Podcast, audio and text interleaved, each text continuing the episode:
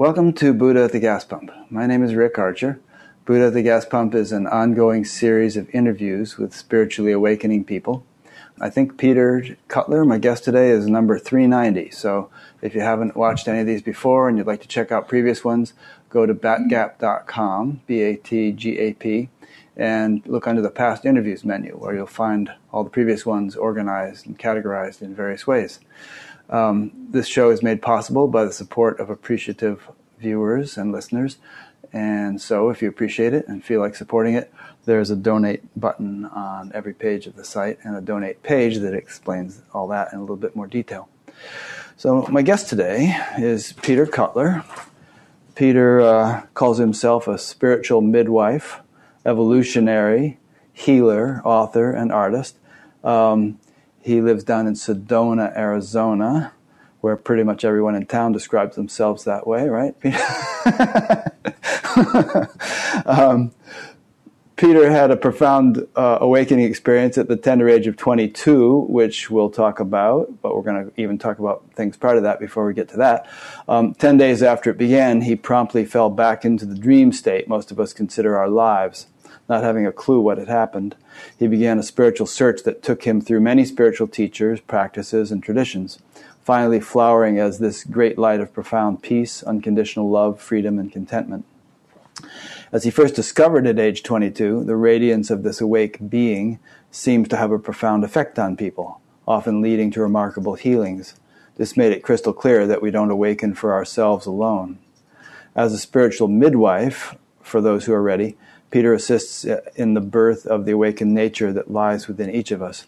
He offers weekly teachings, healing, living awake groups, retreats, and private sessions at his spiritual center in Sedona, the Sedona Zendo of the Awakened Heart, or online.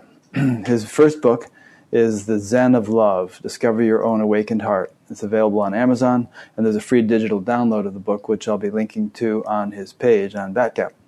Um, and Peter says about the book, this book will improve your relationships miraculously so if, you're on, if you honestly follow its suggestions. If you're not in a relationship, it will teach you the secret of irresistible magnetic attraction. Hmm. okay, so um, what does irresistible magnetic attraction have to do with awakening, for starters? Well, the book itself was kind of like a bridge, right? Mm-hmm. Because I found that um, when I was teaching, a transmission would kind of happen so people could really experience this awakened nature, um, maybe not even from anything that I said, just sort of being in the room with me. And but then it would fade after you know a few days. So if the thing was on you know Saturday, then by Tuesday or Wednesday, they'd already start coming back into a life with problems and suffering and things like that. So I wanted to find a bridge that would, um, you know, that would allow them to stay like this and not have to keep coming to me, basically, because this is something in them that's yeah. awakened. It's not me. And the transmission is just awakening something that's already in them, right?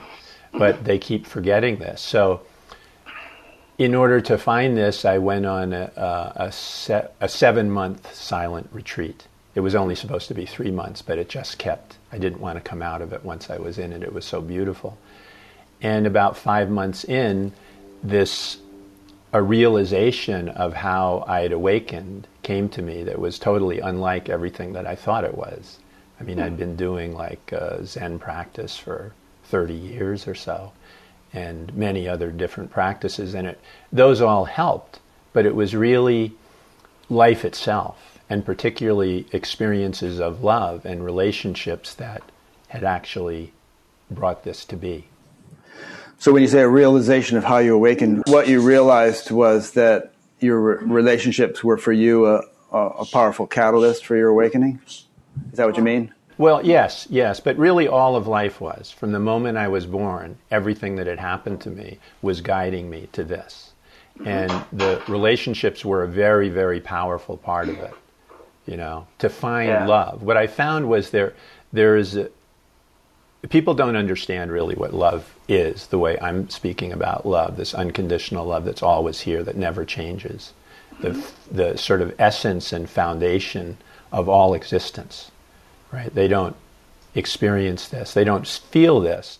But in every every relationship, every feeling of love, no matter whether it's for another person, a pet, a child, it doesn't matter what it is, there's a seed of this. Mm. And that's what I discovered there. There was a seed of this for everyone. So that was the bridge that I could show people this. And I've done this before with people. Sometimes people will uh, someone will leave them and a relationship will break up and, and they just feel despondent. They feel like they've lost love, they've lost a piece of themselves. And uh, it can go on for years like this. They can be suicidal. It's very, very, a lot of suffering comes from this. So I started working with a few friends of this and, and could introduce them to this experience that the love that they felt at the very mo- highest level with that person was already in them before they even met them, during the time, and after it's over, it's still there now. So that would give them enormous relief because they would feel that this was true.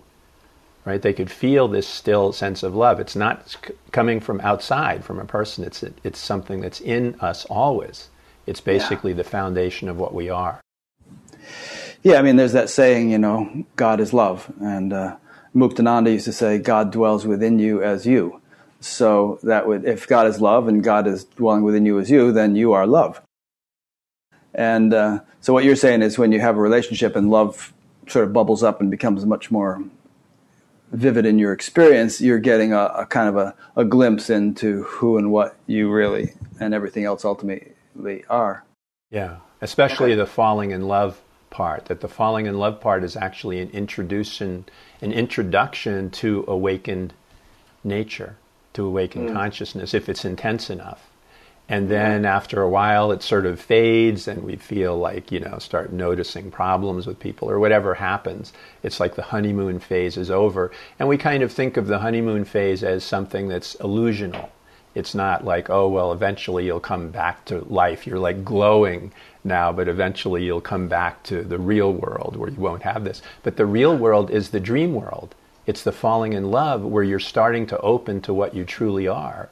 Because my experience is it's springtime, maybe that's part of it now, but, but basically always I, I feel the falling in love, you know, that most intense falling in love. It's just my nature, you know, and it's wonderful. I mean, there's a certain glow that happens from that, and people pick up on it.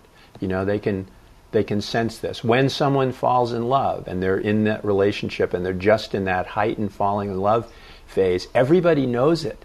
They don't have to say anything. They just walk down the street and people feel happier just being around them, right? Because yeah. that's in them too. And all of a sudden they have a recognition. It's a transmission.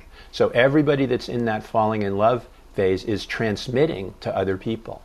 Just the same way a guru does or anything. It's exactly the same thing. Hmm. They're showing people what they are, and they're recognizing it. What it, what they are, recognizes it, and sort of comes to the surface for a moment. Yeah, of course. There's usually a lot of other crazy stuff going on, a lot of hormonal, you know, things, and uh, yeah, there's all kinds of crazy stuff going yeah. on with that. There's all kinds of filters because our conditioned thoughts. So we think like one, it's the other person that's doing it right? Mm-hmm. The other person is somehow giving me this feeling.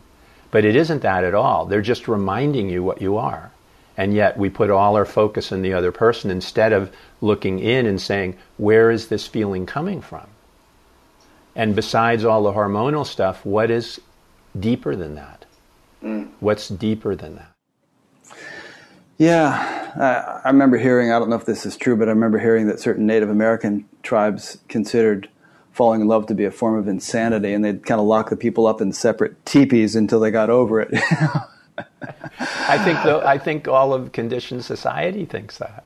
Yeah, and you know, and people do all kinds of crazy things in the so in the state of so-called falling in love, and there seems to be a spectrum in terms of how sublime or ridiculous it can be.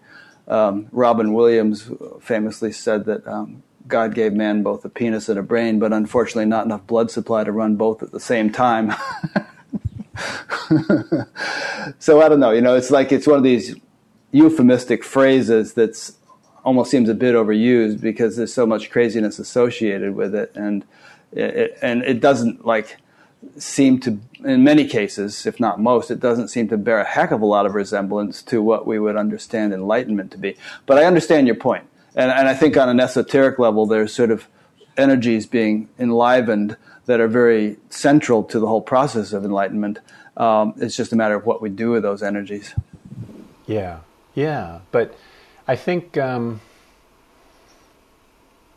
it's best to take away all the concepts about it you know, mm-hmm. because we have so many concepts of love. We need to take away that word love and feel what's beyond concepts because love is beyond concepts. God is beyond concepts. So the word God, if people have concepts about God, it stands in the way of their direct realization of God.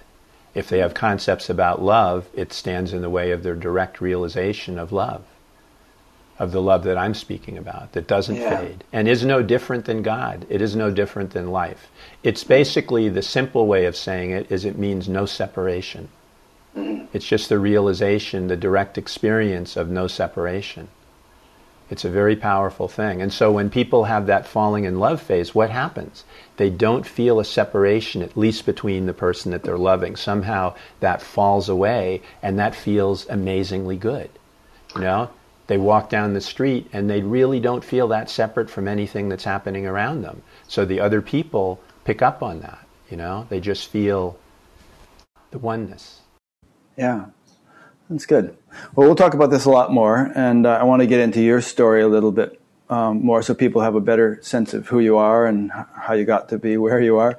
Um, and I thought it, an interesting place to start might be your story of Ginny when you were five years old. You read my book. I read your book.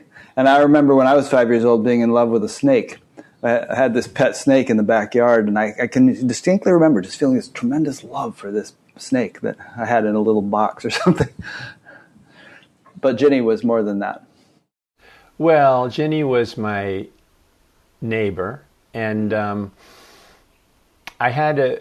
My childhood was not the most pleasant childhood. There was a, a, great deal of suffering. Both my parents were alcoholics, and um, there was a lot of violence in the house. And so I often um, stayed by myself. You know, I went out in the woods. We were surrounded by woods, my house, so it was beautiful. I could escape and be out there, and there I felt very uh, at one. But Ginny w- was my neighbor, and I felt very connected to her. You know, I loved her. Right? I mean, this was like I think this might have been the first child that I had met other than being around these crazy adults. And uh, it, her life wasn't, her family life wasn't quite as crazy as mine, but um, you know, we like just really bonded together. And then um, she was a year younger than me, so I started school, and uh, she came when I was in first grade. She was in kindergarten. She came into the school, and and I'll just cut you off here for a second, just to say that in your book you elaborate a bit on just how totally sweet and innocent and full of love your relationship with was with her. There was like this incredible bond between the two of you. But um, go ahead. So she, meanwhile, I'd been in school for a year, and uh, you know was with uh, different like boys in the school and wanted to have friends and how to fit in, trying to fit in and everything. And and these boys hated girls for whatever reason. I don't know why. They just thought they didn't want to associate with girls. They had cooties. Exactly. Right. Yeah. So uh, whatever they were, and uh, so you know, I played along with that in order to fit in, and um, during the first day of school in the second year when I was in first grade, Ginny was in uh, came to school and she was so excited because she was going to go to school with me, you know, and she was looking forward to this and she was looking all over the school for me and I was the only person that she knew. And so uh, when she found me, she went running up to me and hugged me, and uh, I you know, my friends were there and they were like looking at me with like, what the hell are you doing? You know, what's going on here? So I, I pretended I didn't know her. I just like kind of pushed her away and pretended I didn't know her and said, you know, you can't come up to me in school. And it, it totally, it just destroyed her. You know, she um, just this, you know, young, sweet girl, and uh, it just destroyed her. She didn't actually come to school for the next week, and her parents didn't want me to associate with her, and I really hurt her and it was um, I, it destroyed me I mean, it felt so terrible to do that. It was like my, my first betrayal, not only of her, but of myself. Because I did love her, you know, and I didn't really know these. I was just trying to fit in with these guys. I didn't even know them, you know. And here was someone that I really knew in a very close, intimate way. Yeah. Yeah. It was sad. I don't Yeah, really I- talk I much. found- I don't think much about my past, my Mm-hmm. life. I mean, I write it in a book when it's appropriate and it comes up and it's useful to teach somebody or help somebody. It comes, but the way that I sense my path and feel about my past is that it's a dream. You know, it feels like a dream, and when it's time to remember it, if it serves some purpose, it just comes right up, and along with the feelings and everything. But I don't have an identification with it as me or anything Yeah. that actually even happened in a way. It's like this is a dream that happened, you know. But I learned from it though. I mean, everything that happened, all these dream episodes in my past were part of of awakening to this, to the truth. Everything, that too. Yeah.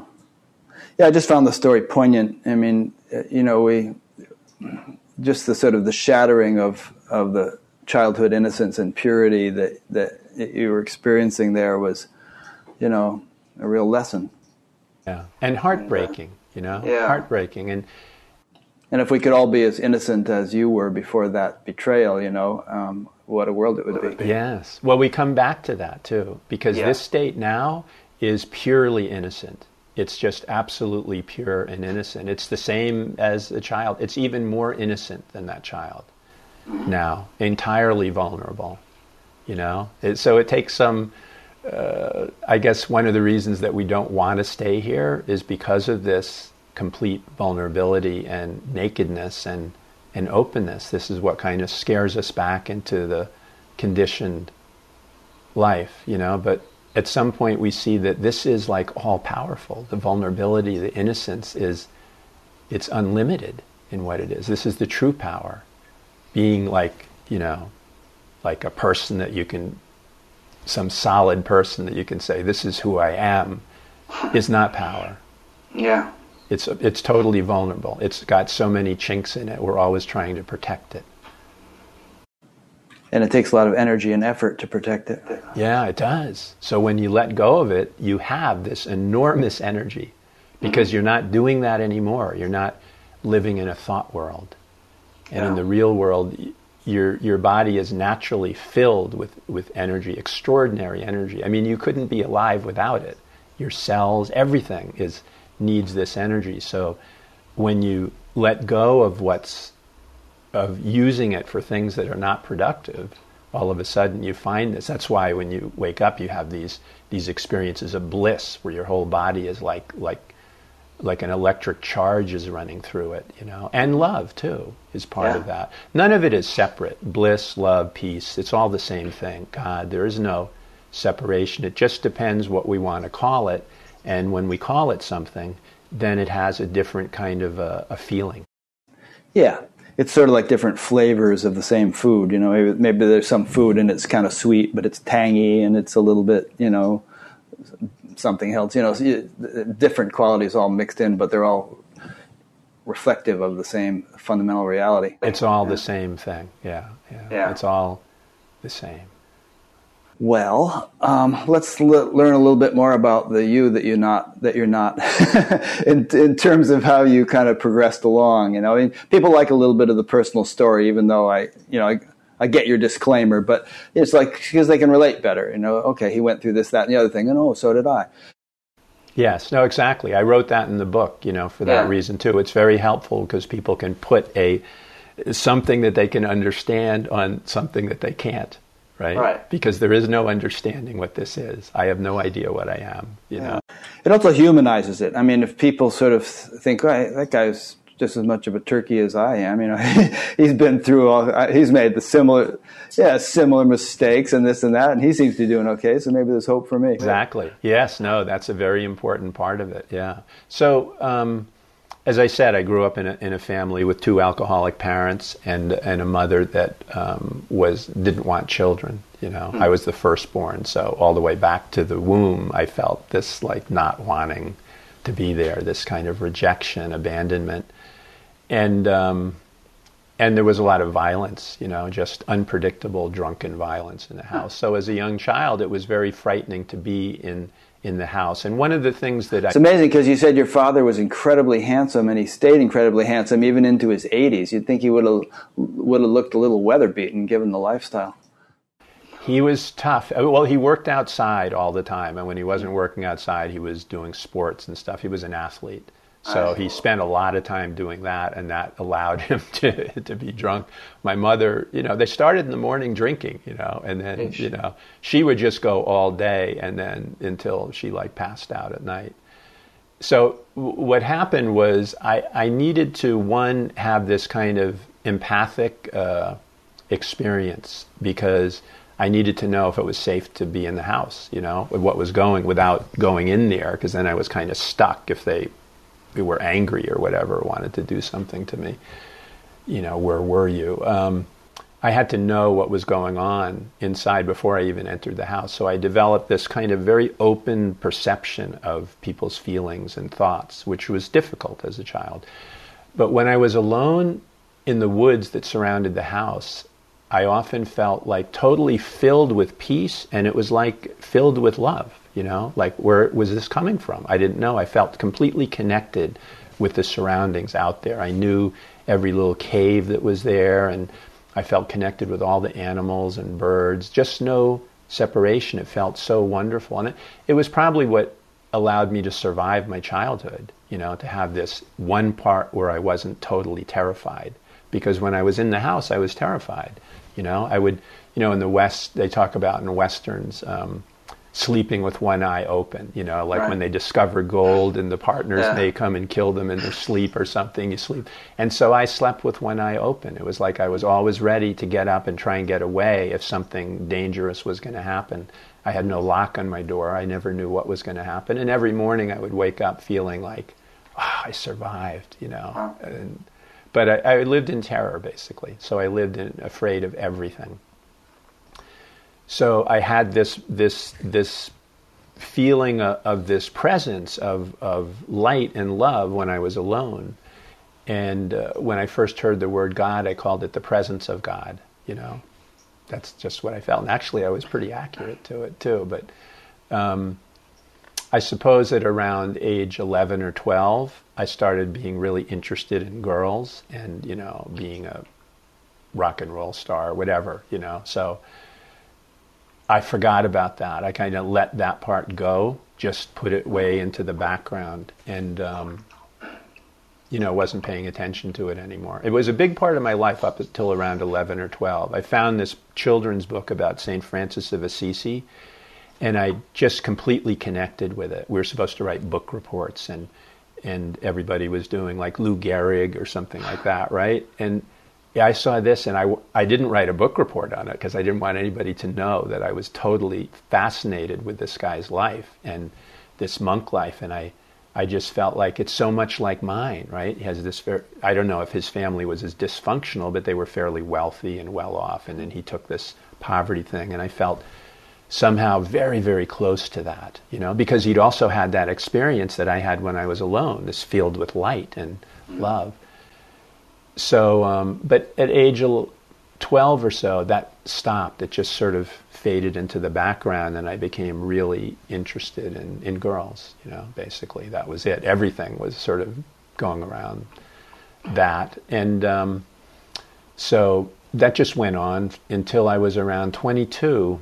I went to a. Um, my mother was in a rehab center. She when she would get so drunk that her life was endangered and she was in a hospital, they'd send her to a rehab center afterwards. So she was in a rehab center. And by this time, you were married with a couple of kids. I was, yeah, yeah. I was around 22. Yeah, I was married. Yeah, so what happens when you're interested in sex that much, right? right? yeah, I had a shotgun marriage, and um, but the kids were amazing, though. Probably saved my life, really. And uh, so I went. So they invited family members to come down over the last week that she was there to help her, you know, sort of reacclimate and maybe not be an alcoholic anymore. So my brother and I agreed to go down there. It was in Florida, and we were in the north, so we had a chance to go down for a week in warm weather, and uh, probably that was at least part of our reason to go. And maybe something could help. Maybe something could happen. Nothing had before. So we went down there, and as people were telling these stories, um, you know, it, it, was like an AA meeting, right? So in AA meetings, people tell the stories of like, this is what I did, and this is all the terrible things that I did and that happened when I was a drunk.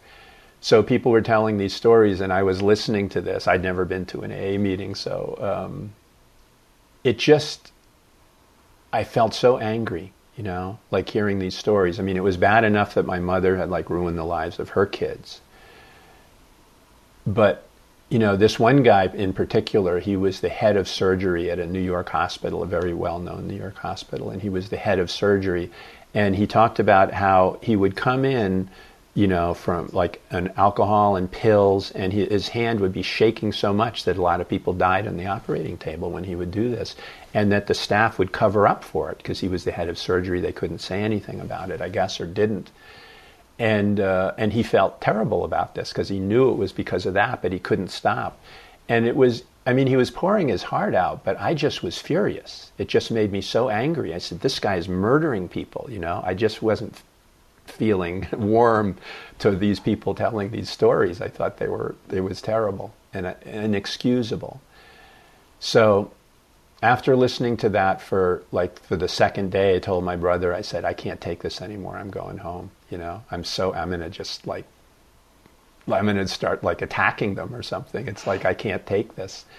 So I went. I was. I packed my bag, and that night I went to sleep that night, totally ready to to um, leave the next day. And I just I woke up, and I woke up right? When I woke up, there was no more of that person that was angry, that had been angry for so long. It was gone completely. There was no self identity at all. I just felt love. I felt like I was love. I was filled with light and love, just like when I was a young child in the woods, but much more intense. Like when I was a young child and I experienced that, I was still a person experiencing it. At this point, there was no person to experience it. It just was that. That was all. And had, was, had you already been doing a bunch of spiritual practice at this point, or did this come out of the blue? This came really out of the blue, you know. As as a hippie and a rock and roll drummer, I did acid and stuff like hey, that. I was a drummer too. Yeah. Oh, were you cool? Yeah. yeah. So, um, yeah, I mean, I'd had some experiences doing that, and then when my kids were born, at some point, you know, the ba- people came over in the band and they were smoking. People were smoking pot and around them and I thought, my God, these are just little innocent babies. I can't do this anymore. So I said, no one can smoke in my house, you know. Yeah. And I stopped. And I said, how am I going to stop? I just started getting interested in yoga and meditation because I knew other people who had done that. So I did that. So I, I you know, but I was just, I, I got a book uh, by uh, uh, Swami Satchidananda on yoga, right? So I was doing some yoga things, and I had another book on Raja Yoga, which is a form, which is meditation, like focusing on a candle and doing that. So I had been doing that for about a year, but I knew nothing about other than the acid trips, spiritual stuff, really. Oh, I had a book by Yogananda called How to Know God, and so I'd read that but there was really no preparation at all. I mean, I, I understood the word God. Um, basically, what I thought is I was the second coming of Jesus Christ. That's all I could know. I mean, that's, you know, I didn't know what to say. So I said, maybe that happened because I was healing people. In this, this uh, you know, rehab center, these people would come to me and uh, were just drawn to me, and, and they would come and, like, you know, be sobbing, and I would hold them. Like, you know, this didn't happen before, but all of a sudden, all these people were coming to me, drawn to me, and I somehow was healing them, you know, because I had this radiance. It was literally glowing radiance. I mean, I felt that was happening, but people actually saw it. And um, so, yeah, that was it. It came totally out of the blue. And that's why I said, you know, like 10 days l- later, it faded. After I left the place, it was still happening. When I was on the plane, um, a stewardess came and said, Can I sit with you? I don't ask this. And she sat with me and she had to move the guy sitting next to me to another seat. She moved him up to first class. And, wow. uh, you know, and she sat with me and she was telling me about this. I didn't, I was just there, just this hippie, you know, and, uh-huh.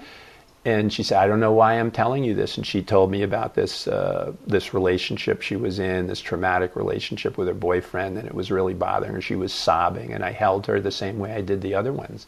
I just, I loved everyone, and I saw everyone it's like I could see their entire life from the time they were an infant up to that point and everything that had happened. But it happened all at once, so I didn't like separate things out, but I could feel them, and all I could feel was love. Like the guy who was the uh, the doctor, he did the same. He came and I hugged him, and I felt nothing but love for him. It was exactly the opposite of what I had felt before. For everybody, I felt this, you know, and there was. Yeah, it was amazing. I mean, it, it showed me something that love is it's not what we think it is at all. I mean, it has the power to, to totally to heal people. It's incredible. You know yeah. what this is. It has way more power than than we have any idea, any concept of what it is. And so I didn't know anything about it. And when I got home, um, my wife was scared, you know, because she saw like, who is this guy? You know, it was like it just frightened her because I was so totally different, you know. But I completely loved her you know, I had a lot of problems with her. We had a shotgun marriage, and you know, I was actually in love with somebody else when we met, and she got pregnant and this, and wanted to, you know, and I had a lot of problems with her.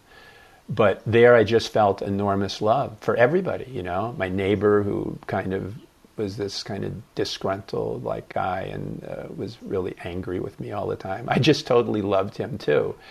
But after I felt this desire for people to have me come back to where I was, you know, to somebody that they could see instead of this saint, I suppose, you know.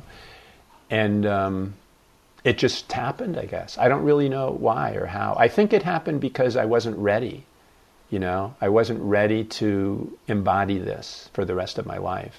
So what I had was a, a glimpse of what life could be like, you know, of what reality is, and that was enough for me to go on a path to try and find out what it was to get it back again. You know. Yeah, more often than not, that's the way it goes. You know, people have some profound glimpse, and then it fades over some time, and then they think, "All right, now I've got to figure out what that was and, and make it make it permanent." You know, it's like it's like God gives us a taste. So I got really interested in looking and finding what was this and doing meditation practices and studying. You know, it just, I mean, there were times when I wasn't totally focused on that, but it was always in the background, right? Because mm-hmm. it was so much. And, and I didn't see the world the same way ever again. You know, mm-hmm. I mean, I didn't totally believe everything I was seeing because I knew there was something much more and much more real and much more beautiful than that than this. Yeah, um,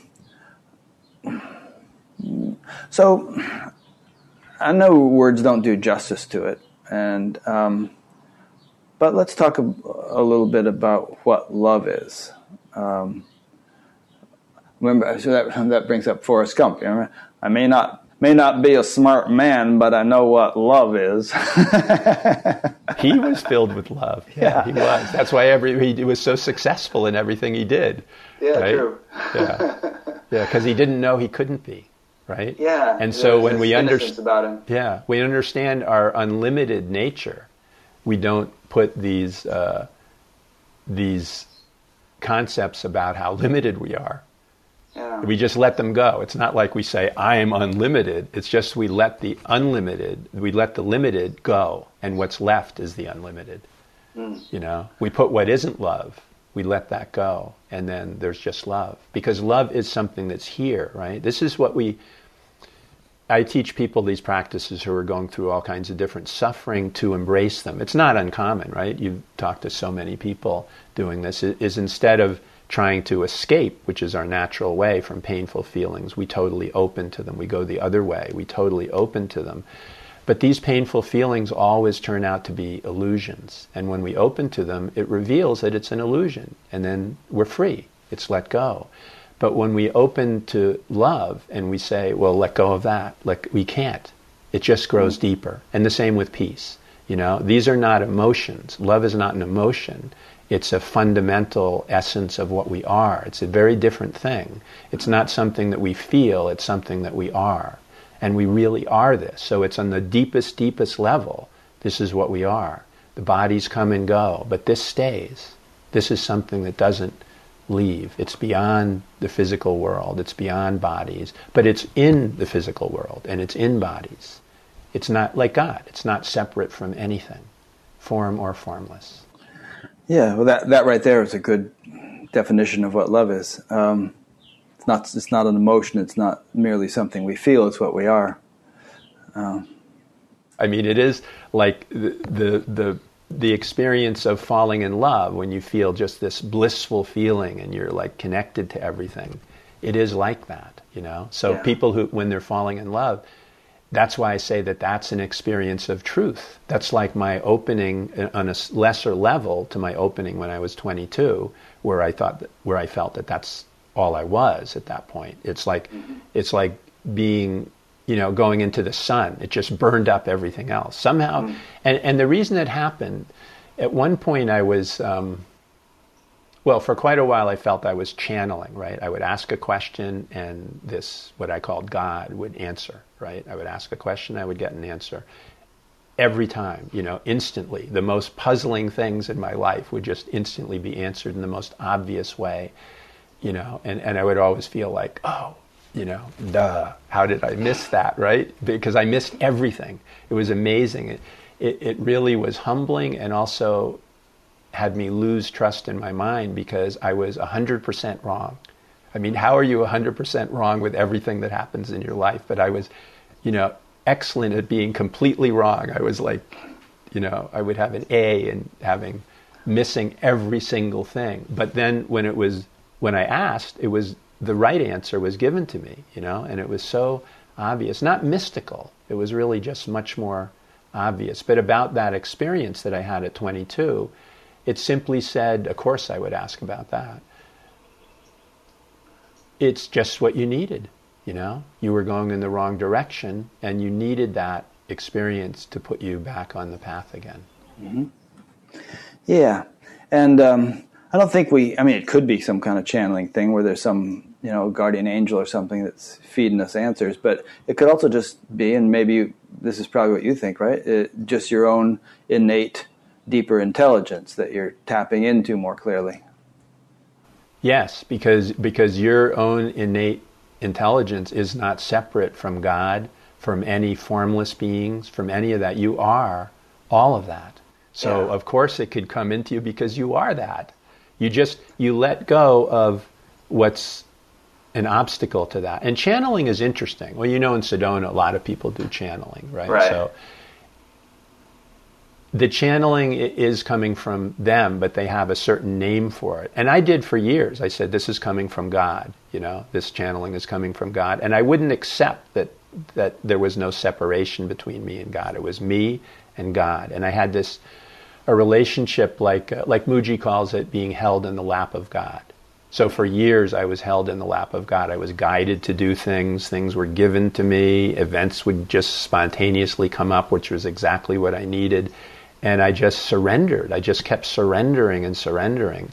But I was surrendering. I was surrendering to God. And at some point, the I just, uh, it just wasn't of any use anymore, really. You know, it just sort of like got smaller and smaller until it just faded away. And and all that's left is is life. Mm-hmm. And do you still get answers and stuff like you know support supportive nature we could call it or you know? In every way, I ask now. At, at one point, I thought, well, I'm not going to ask a really unimportant question like, "What should I have to eat tonight?" or, you know, um, what color should this graphic be in a website or something. But now I do that everything. I don't trust my mind for anything. Mm-hmm. You know, I don't say like, "Oh, I think this would be a good color." I don't care what I think. I don't care what my opinions are. They're meaningless because there's something else that knows everything. And so I don't feel bad about asking everything. Interesting. So, so pretty much you're totally running on intuition with everything, every little thing.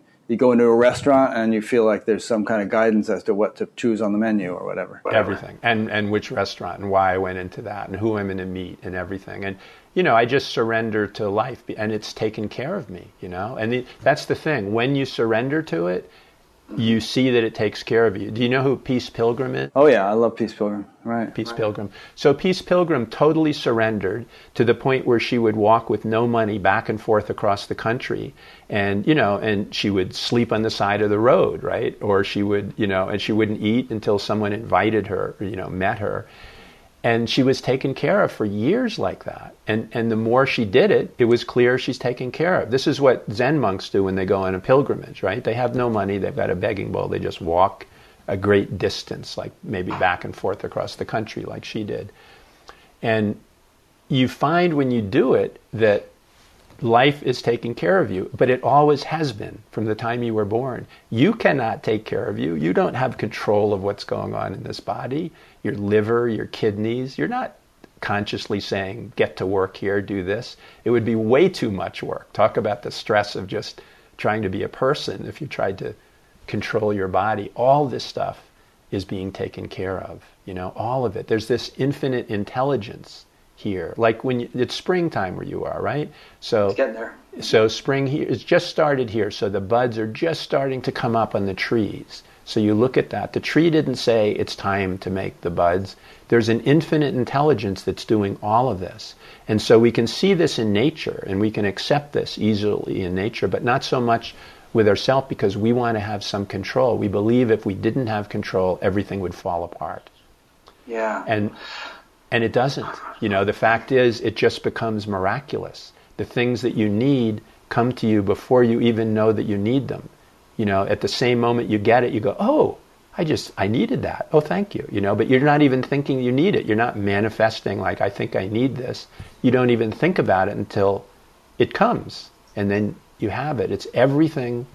There's a perfection in life that we don't understand, that we don't see. You know, it's like at this point, my feeling is that everything that happens is absolutely perfect and absolutely for my highest benefit, whatever it is. It could be cancer, it could be, you know, losing my house, becoming homeless, but I know that whatever happens is perfect. There's just this inner trust and knowing of this because it's happened so often like this. Something that I thought would be bad turns out to be exactly what I needed and then once I realize that and realize what the lesson is, then the thing just resolves by itself.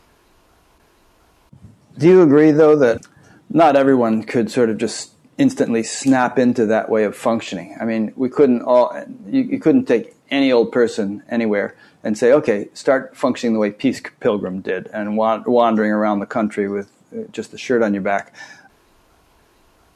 if you read Peace Pilgrim's book, um, it wasn't an instantaneous thing like that. She worked her way up to it, and then at one point she was sitting somewhere, I think out in a rock, and and the peace came to her. Yeah, she had a very profound inner enlightened condition, and it enabled her to function that way. But for everybody, this is happening from the moment we're born. Everything is guiding us to this point. You know, whether we most of us don't accept it. It's like there's enormous resistance. And, you know, when we work with students, it's like what we do is try and let the resistance go, try and let the resistance go. And love is a beautiful way of doing it because people are used to saying, like, oh, love is good. I don't need to resist this, right? It's mm-hmm. not as scary as what about, how about emptiness? Yeah, I could resist that. that doesn't sound that good, right? Because we don't know what emptiness is, right? When we experience that, then we, we like it. But love, everybody likes. Everybody yeah. likes love. So when we ex- to do that, to sit in a room with people and and allow them to experience love. Often I feel it is um, it's like something is coming down through the crown chakra and filling your body. This light, you know, I can even see it happening. And when I healed people, that's all I did. I would just describe what was happening and, and, and ask them to let go and say, This knows what it's doing. It's totally for your benefit. And they could do that. So they would stop resisting, and then their body, the resistance in their body would loosen up, and what needed to be healed would be healed because they're not resisting it anymore. When they say, "Oh, I have this terrible problem," that's filled with resistance. It's a one they're talking, calling it a problem instead of a message or a benefit and uh, and they're feeling pain and they're feeling all these things because of this resistance. When the resistance goes, the natural healing ability of the body just happens because it's always trying to heal itself. You know, but it has messages when we're not doing it, and the message is stop resisting. Stop resisting. Life is here. Life has got your back. Yeah. Um, I guess that just a little doubt in the back of my mind is that um, just that this, in my understanding and experience, this is sort of a progressive thing. It's not like somebody can hear this message for the first time and realistically expect to snap into the state of functioning you're describing. And, and if we assume everyone can, then a lot most people are going to be disappointed. Yes, right. Pardon? It's Pardon? a gradual thing, and it was for Yeah. me too. I mean, it took many, many, many years for this to happen. I was in a Zen practice for a very long time, which has its own traditions and rituals and things that go along, which is lovely and, and a good way of opening to this. But when I really opened to it, there was the healing, there was the channeling. There's nothing in Zen about this, right? I had to just go like, I don't know what this is. This is like, but it's happening. And then I just surrendered more and more, just surrendering all attachments, you know. And, and Sure. it was it was definitely a, pro- a progression. It's a progression now. The progression Yeah. never ends, but there's this enormous trust. So that's here now, right? And the trust had to be kind of earned with me because I'm skeptical. I grew up very skeptical, you know. I don't trust anything, you know. It was very hard to accept my first teacher. I saw many teachers and I rejected all of them. It's like, no, that person had a cold. No, that he can't be perfect. I'm not going to accept that. That was Sri Chinmoy, yeah. My friend Oh, yeah, was his sort of disciple and he brought me to him and he had a cold and that was it for me. No, Yeah. he's got a cold. He can't be good enough, you know.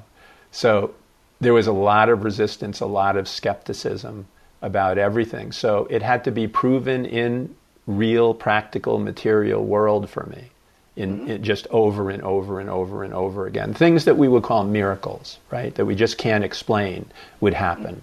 You know, things that are just they're unexplainable, and that got me to think like I don't understand the world at all. I'm mm-hmm. surrendering to not understanding it because these things are happening and they don't logically make any sense. The healing itself was a miracle. It didn't make any sense to me. Why would I be healing people? I knew nothing about this. You know, like Jesus was a carpenter. He, he didn't study healing. He didn't like go to school for healing. He didn't think about it. It just happened Yeah. You know? And then what are you going to do if this happens? You, you, you feel uh, compelled like we feel compelled to teach when we have an awakening. It's like it's not our decision. We weren't thinking i want to be a teacher that would be a cool thing to do. Maybe some do but most don't you know? It just comes up- upon them. It's this inner thing is is acting like channeling right? Something is taking you over and you realize it's okay. This is better, better than I was, better than this frightened, you know, person that's scared of its own shadow and like that, you know, that this is it's Yeah. And some people do think, hey, it would be cool to be a teacher, and I think sometimes they're premature in that assumption. And, and another thing I just wanted to add is that I wouldn't discount Zen as having been very influential in what you're now experiencing, even though Zen didn't talk about that stuff. Same thing with Adyashanti. I mean, he's sort of talking in, about and experiencing a lot of things these days that really weren't part of his Zen training. But um, you know, everything we do along the way, I think, contributes to what eventually unfolds. Absolutely. Oh no, Zen was amazing. And Thich Nhat Hanh, that particular teacher, was just a very loving. You know, when I first encountered Thich, he was the first teacher that I accepted. I, mm-hmm. I listened to an audio tape of his and heard his voice, and I realized, wow, this guy is like he's he's the mother and the father both. And I didn't really have the experience of a mother and father. You know, later I did mm. with my father, but in the beginning, mm. no, and never really with my mother. And so here was this loving mother and father right here. So I said, okay, that's it. I can go for that. And he and he didn't have a cold either. Huh? He didn't have a cold. Not in the. Not in the. Not in the. No, I'd never seen him with a cold actually. So, but he has a Yeah. stroke now, so he's not in that same ah. space. Yeah. But since I moved to Sedona, people said, "Oh, you're going to leave the. sa- Is there a sangha there? You're going to leave the sangha." So everything there's an addiction and an attachment to the sangha, which was beautiful. I mean, it's beautiful. It's easy to get attached to that. And I said, I don't know, but I was compelled to come to Sedona, so I had to come, and and there wasn't, you know, everything was new here. I knew nobody, and it was, You know, I got involved with uh, Mooji and Ramana. I didn't know about Ramana before, and uh, Papaji, and uh, not in not in person, but reading books and lo- looking looking at videos and all that stuff. Exactly. Yeah, Advaita. You know, very right. much into Advaita, and Mooji. I very much very much identified with Mooji when I saw him. I mean, what happened is I'd seen a couple of things and I said, awesome, a Jamaican guy with this cool accent. This is great. I'm really happy to have a spiritual, see a spiritual teacher from Jamaica. How rare is that? And, uh, you know, just that. And then one day I picked up a book and I realized that he was an artist and he was painting sort of like I do, you know, these Zen paintings. Mm. So uh, I just felt. Uh, I felt like that was me, you know? Like here was not me, but there Mooji was me. And I went to my friend who had an ashram across the street and I took this picture of Mooji and I said, Would you like to see a picture of me? And he said, Sure. And I showed him the picture of Mooji. He said, That's not you. but it was, though, because Mooji was speaking from that place in me, you know? Yeah. And, and I wasn't quite at that place yet, you know, that was in me. But over time I did. I, I did these mu- retreats with Mooji, actually, where I would Mooji would have a retreat and I would invite people in and we would watch videos. I mean, his satsangs are like two or three hours long, right? And he would do it day and night. So we would have a silent retreat and just watch these videos, six hours a day. And when I would watch, I would only hear like the first couple of words and then I would just go into this space of bliss the whole time. And only if someone laughed or something happened would my attention go back to the video. And the rest of the hmm. time I was just sitting in bliss. But I did that every day. I was I mean, I always did it with the intention of watching the video, but it never happened. I just fell into this space and that was good enough, you know. That was that nice. was good. Yeah. Yeah. Yeah, but Mooji's very clear, very open, and very loving. And he had the experience of sitting in the lap of God, which is the same thing that mm-hmm. I experienced. So I felt, uh, yeah, yeah, there was something really beautiful about that. There seems to be a tremendously devotional scene around Mooji these days. You know, people just really feeling devotional, throwing flowers in his path and stuff like that. And as far as I can tell, he's handling it okay. Yeah, he's allowing that to happen. Yeah. That's love, right? I mean, so. Yeah, I don't have a problem with it. I don't think that should be stifled. It's like people do have a, it's definitely a phase where you, you become very devotional and there needs to be a legitimate outlet for that. And I think it's important that a teacher have the maturity to be able to allow that to happen without it going to their heads, you know? Without going to their heads, yeah. No, it's a guru yeah. tradition and it has backfired and created problems for gurus and followers too, but probably not as often as we think because those things get blown up and we really hear about that. So many times there is no problem with it because we're we're surrendering our attachment to ourself and we're giving it over to the guru like Ram Dass did for his guru, you know. So we're that's a step, right? That's a progressive step. And and the guru eventually will point it back to you and say there's your guru. It's in you, always is in you at first you can't accept that, and then eventually you can. And that was my experience with, with God, you know, this being held in the lap of God. For a long time, I couldn't accept that that was me, you know, that there wasn't any separation. And at one point, I, I was with a teacher in Mexico, uh, Sahajananda, at a, a yoga place there. He's a beautiful, awakened guy. And I told him about this thing that other people had said. It's you who's answering these questions. It's you who's doing this. It's not a God outside of you. That I, I sort of intellectually understood it, but I couldn't accept it because I thought my ego would go, I'm God, you know, and just go, go there, right? So I didn't want that to happen. I knew my ego was very powerful, so and I told him about that, and he said that Rumi said that the most humble thing any man can say is, I am God, because mm. then there is no you. And it just was at the right time for him to say that to me, you know? So when he said that, that was the beginning of my acceptance that there wasn't, because I figured the ego, one thing the ego is not is humble, right? Or he's the most humble person in the world, but he's never actually humble. And just the word humble, the ego doesn't like that. So I figured that was safe. Yeah, well, that's very true if understood properly. If it's more like, I, me, this individual is God, then then you get into trouble. But um, you know, but the deeper truth is you you are, we are. That's all that all that is. I mean, if if God is omnipresent, then show me a place where which is not God. Show me something which something which is not God. And and the scientific evidence, in my perspective, is that it, God is omnipresent. I mean, because you look at anything and, and, closely enough, and you see this miracle of of intelligence functioning. Yes, exactly, exactly. Yeah, yeah. yeah. Spring is a beautiful time to see this.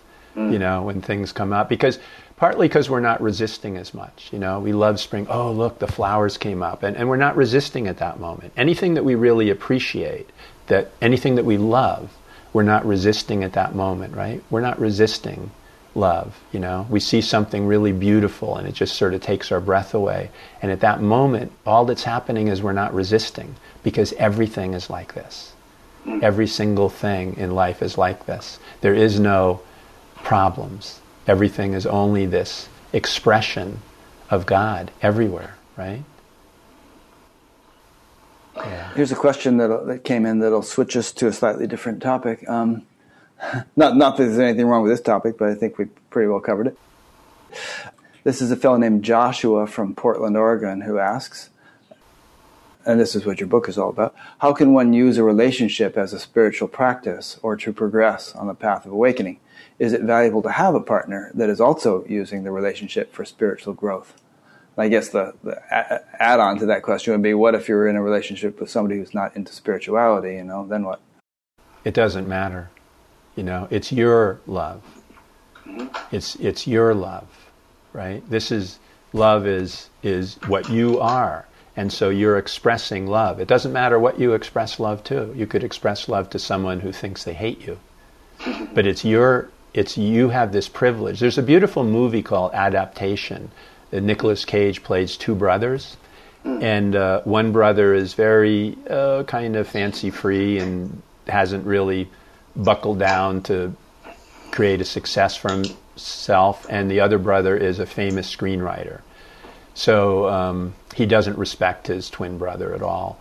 And at one point, they're being uh, someone's trying to kill them, shoot them, and they're hiding behind this uh, thing and think they're not going to, you know, live through the night.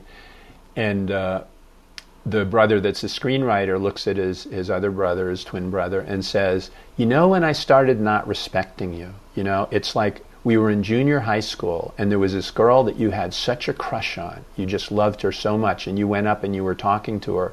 And when you left, she was laughing with her friends and saying, What a loser you were right? And and you didn't hear you were oblivious to it. You didn't hear it at all. And the brother said, "I heard every word, but there's nothing she can do because it's my love.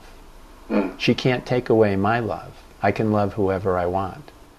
And the you know the screenwriter brother realized, "Oh my God, this guy's wiser, really wiser than I am." He understood it because my life is miserable. I'm having all these miserable relationships and trying to get things. So it's it's our love, right? And we can love anyone, and and if we do enough, it will. If we're open enough, it will heal them and transform them in the ways that they need. But it's yeah, it's. I mean, I'm not in relationship now, and often I go for these long periods of, of silent retreat, you know, where it's just. I mean, initially I thought it's just me and God, you know, and that relationship is incredible, right? So and now it's just being in love, right? Not with any any object of love, just love itself. So everything I see is an object of love, right? It doesn't matter what it is. You are, this screen is, all the people listening are all, you know, if I want to express love that way. And it's beautiful to express it. When I've been in relationships after this awakening, it's just because this love is unlimited, right? You know, if someone doesn't give love back to you, it makes no difference at all. You're just a pouring out. I had a relationship with with a woman that was quite narcissistic, right? And so she was kind of an endless, you know, like a black hole for attention, right? There was no, you know, she could accept all the attention you could give. She could accept all the love you could give. And that's kind of rare to find someone that can accept that much. Some people may go, okay, whoa, that's a bit much. But she accepted all of it. So it just poured through me, you know, and I felt hmm. wonderful being able to do that. I didn't need anything from her, you know, it was just an opportunity to express love and focus it on one person rather than everywhere at once, which is just hmm. as good, you know, but that's kind of it. Yeah. I mean, that's, that's at the high level of a relationship. And so what he's asking is, how can you use a relationship to get to that space, to get to that place, right? And, and that is, is recognize where love is coming from, that it's not from another person. And so every time we feel this love, recognize that too. You know, you're focusing on the other person, that's beautiful, but recognize where love is coming from that this feeling, you're having that feeling.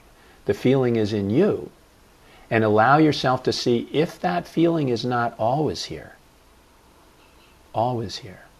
You know, before you, I had that revelation when I was 16 years old. It was amazing. It just came to me. I was in love with this um, this girl I had a crush on in high school, and uh, I found out at some point her friend came up to me and said, like, you know, Rachel wants to know why you're not talking to her, asking her out. She has a big crush on you and thinks you're cute. And I was like, oh, wow. I was shy, right? So I didn't talk to her. So I was really happy. I went up and talked to her. And afterwards, we went back to her, her house, her parents' house. And uh, they weren't home. They were both working. So, you know, we had a, a good time. And when I was leaving, I was walking back to my place, and it was a, it was about a three hour walk for me to get back to my place. We lived on two opposite ends of town, and as I was walking, you know, I just it was springtime like now, right? And the birds were chirping and stuff, but I was just like walking on clouds, you know. I still had this enormous love and not only that, people were driving who were driving by were like smiling at me and waving. Adults, right? And I was kind of this scruffy sort of a juvenile delinquent, right? the adults wanted to stay, keep their kids and everybody, you know, away from me, you know. And here, these adults were like smiling at me and laughing. I had a black leather jacket and all that, and it's uh, you know it would amaze me. This has never happened before. What's going on here? You know, what's happening here? I'm feeling this love, and somehow it's affecting these people around me. And I realized then that where's this coming from? I haven't been with her for at least two hours, and yet I'm still feeling this. And I realized that she triggered this feeling in me that had always been here, but I was completely unaware of it, just covered over by fear, you know, and anger. And yet it had always been here, you know. I mean, it didn't last for long, but for at least that time when I was walking home, I experienced something that's very true Mm. you know this this place. And so this is what we can see in in any relationship to see where this love is coming from and say this is an opportunity for love. This person is giving me an opportunity to love. It doesn't matter if she's yelling at me. It doesn't matter what it doesn't matter if she's sleeping with my best friend and i just find this out. It's always an opportunity to love. And that's always the answer in the end. It's always the answer right? We can be very angry if she's if she cheats on us with her best friend or something, you know, and crushed and, and angry, but that's also an opportunity to love. If we can love then, something amazing, you know, has happened to us and to the and to the person that we love. Yeah.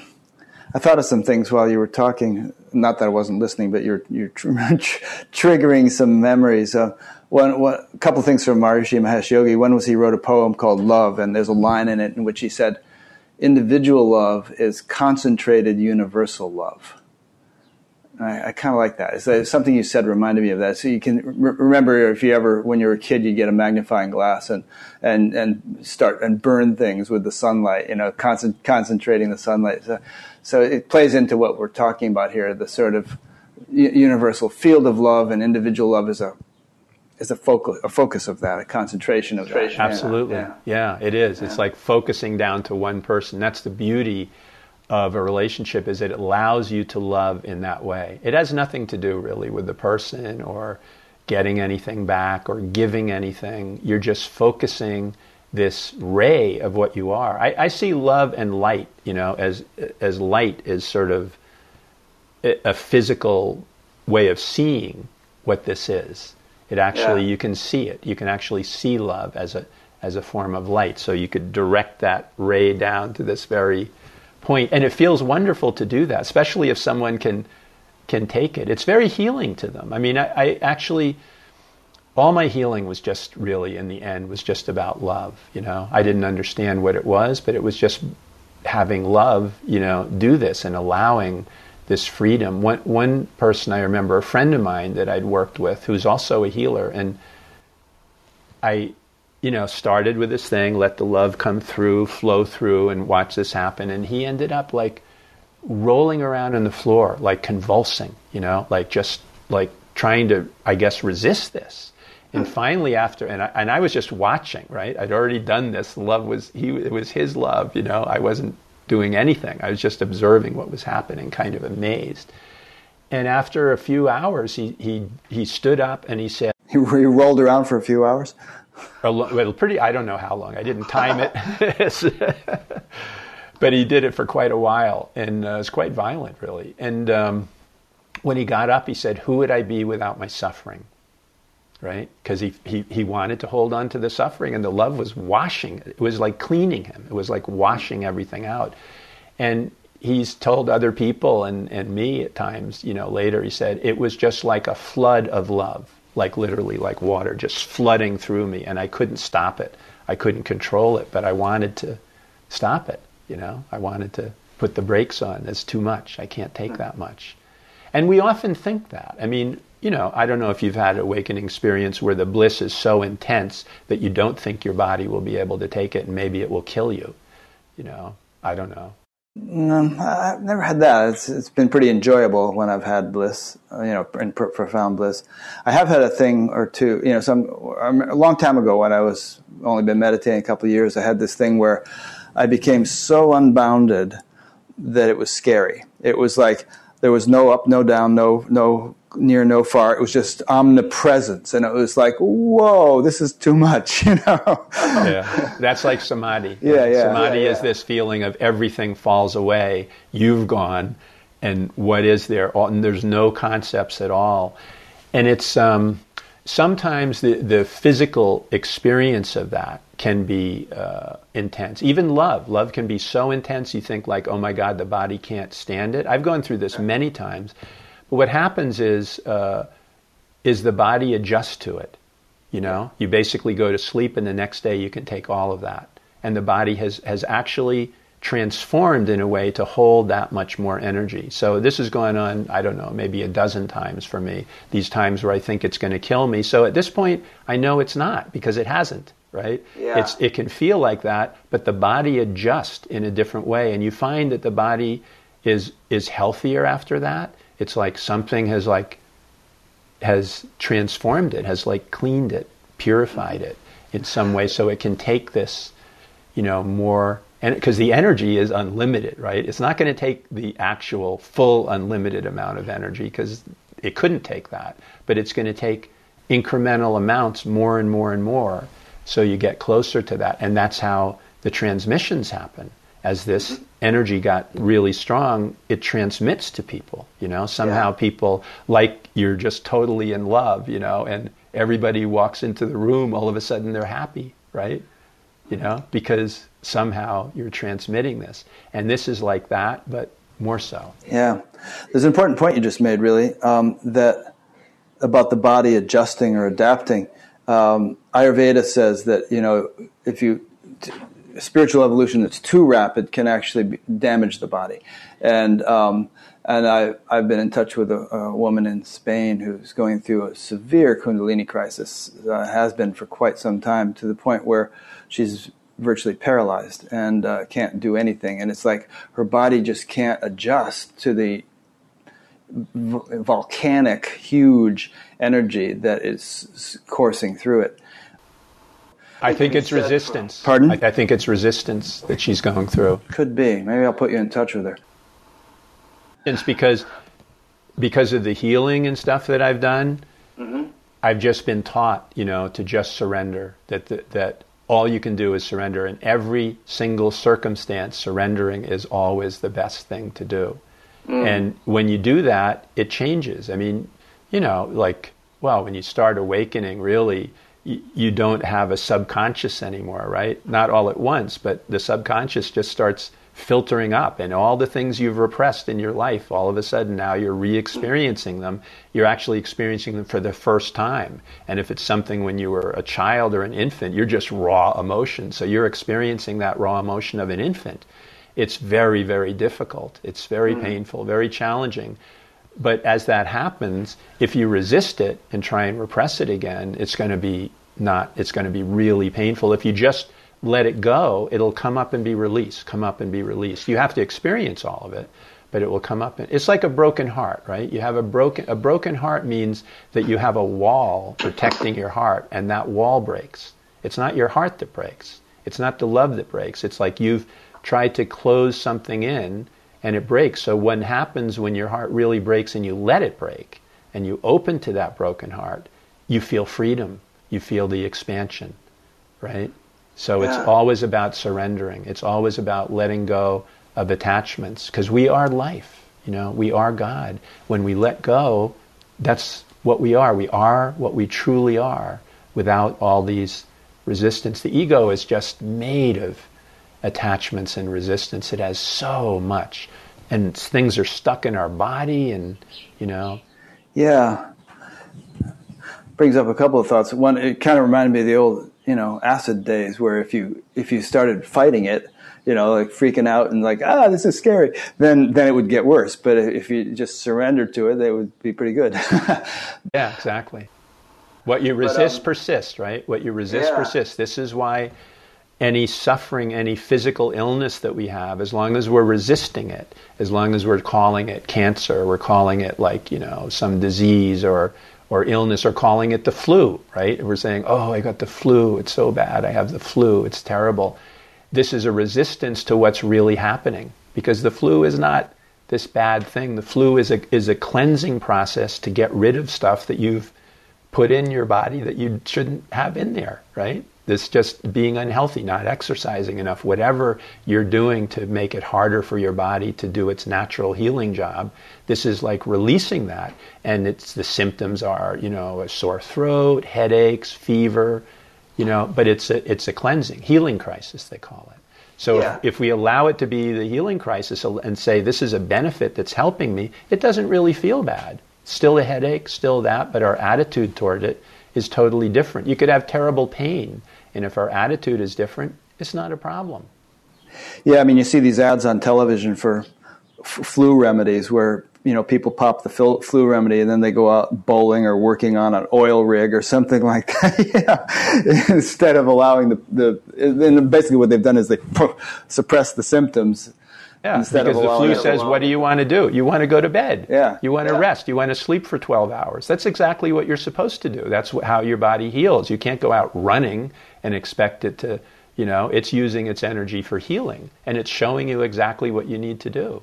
Yeah, although I did see a story in the news the other night where this woman who um, got stage four breast cancer at the age of 27 for some reason, um, and was going through chemo. Uh, you know, fought the uh, managed to deal with the fatigue by getting into exercise. She'd go out jogging, and the doctors were saying, "Yeah, the, uh, they they were finding that this is actually." I don't know if anyone could do this, but it was actually helping her heal. Oh yes, no, that does. It, it, it does in that way. But the flu is only asking you to sleep for one day. Yeah. Okay. It's just you feel really exhausted, you rest. I mean, our society is so screwed up in that way. You work in a company, and when you're tired, you just get more coffee. You don't take a right, nap. No right. one's allowed to take a nap. If you're sleeping at your desk, you could get fired. But that's what you're supposed to do. Your body is clearly saying you need to take a nap now. Yeah, Google actually provides nap rooms. Yeah, that's sensible. You know, that's yeah. like going along with the truth of life. We're, because we live in a dream world, in our own dream world, but our whole society is based on our individual dream worlds the society is a dream world. It's not dealing with truth the way it is. Yeah. Let's talk a bit more about relationships. That's always a popular topic with people. So I was reading your book, and um, there was uh, one point that you made that made me a little skeptical, and let's see how you address this. Basically, you were saying that, you know, well, you know, you go from relationship to relationship because you need to learn different lessons. And you, if you've learned the lessons you need in one relationship, then, uh, you know, time for the new one. And, and unless you're like a real slow learner or you have a lot of lessons to learn in one relationship, then then you might stay with a person for a lifetime or something. And I take exception to that a little bit. I mean, it, you know, it's, I mean, that would imply that Zsa Zsa Gabor and Elizabeth Taylor uh, were real quick learners and went through all these marriages, whereas George and Barbara Bush, you know, were slow learners or something. There, there perhaps are lessons to be learned in terms of perseverance and, and loyalty and dedication, and, and maybe you go deeper in certain ways if you kind of uh, weather the storms and hang in there than you do if you just sort of bail when things seem to go flat, to mix metaphors.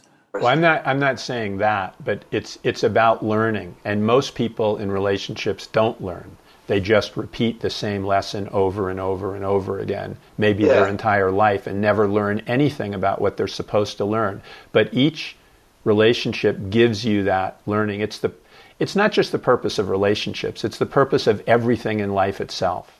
Mm-hmm. Everything is giving you this. You know, you get a traffic ticket, you get a flat tire. All of this is teaching you. There's nothing that happens in life that is not teaching you. And relationships are that too. There's something that teaches you. They can teach you some very powerful inner lessons if you're willing to look at it because people are mirrors, right? If we see the person as a mirror and we're not saying like, you're so you know lazy or so like you know flirtatious or so whatever you know so grouchy whatever it is we're saying about the person and we just put it back and say i'm so lazy. I'm so this you know i'm Sounds so like byron katie. Yeah like byron katie. Yeah, yeah. No byron katie's on the definitely on the right track particularly with puncturing your concepts mm-hmm. and saying everything you think is not true you know. It's very i know with with my students, it's very hard for them to totally take that full, absolute uh,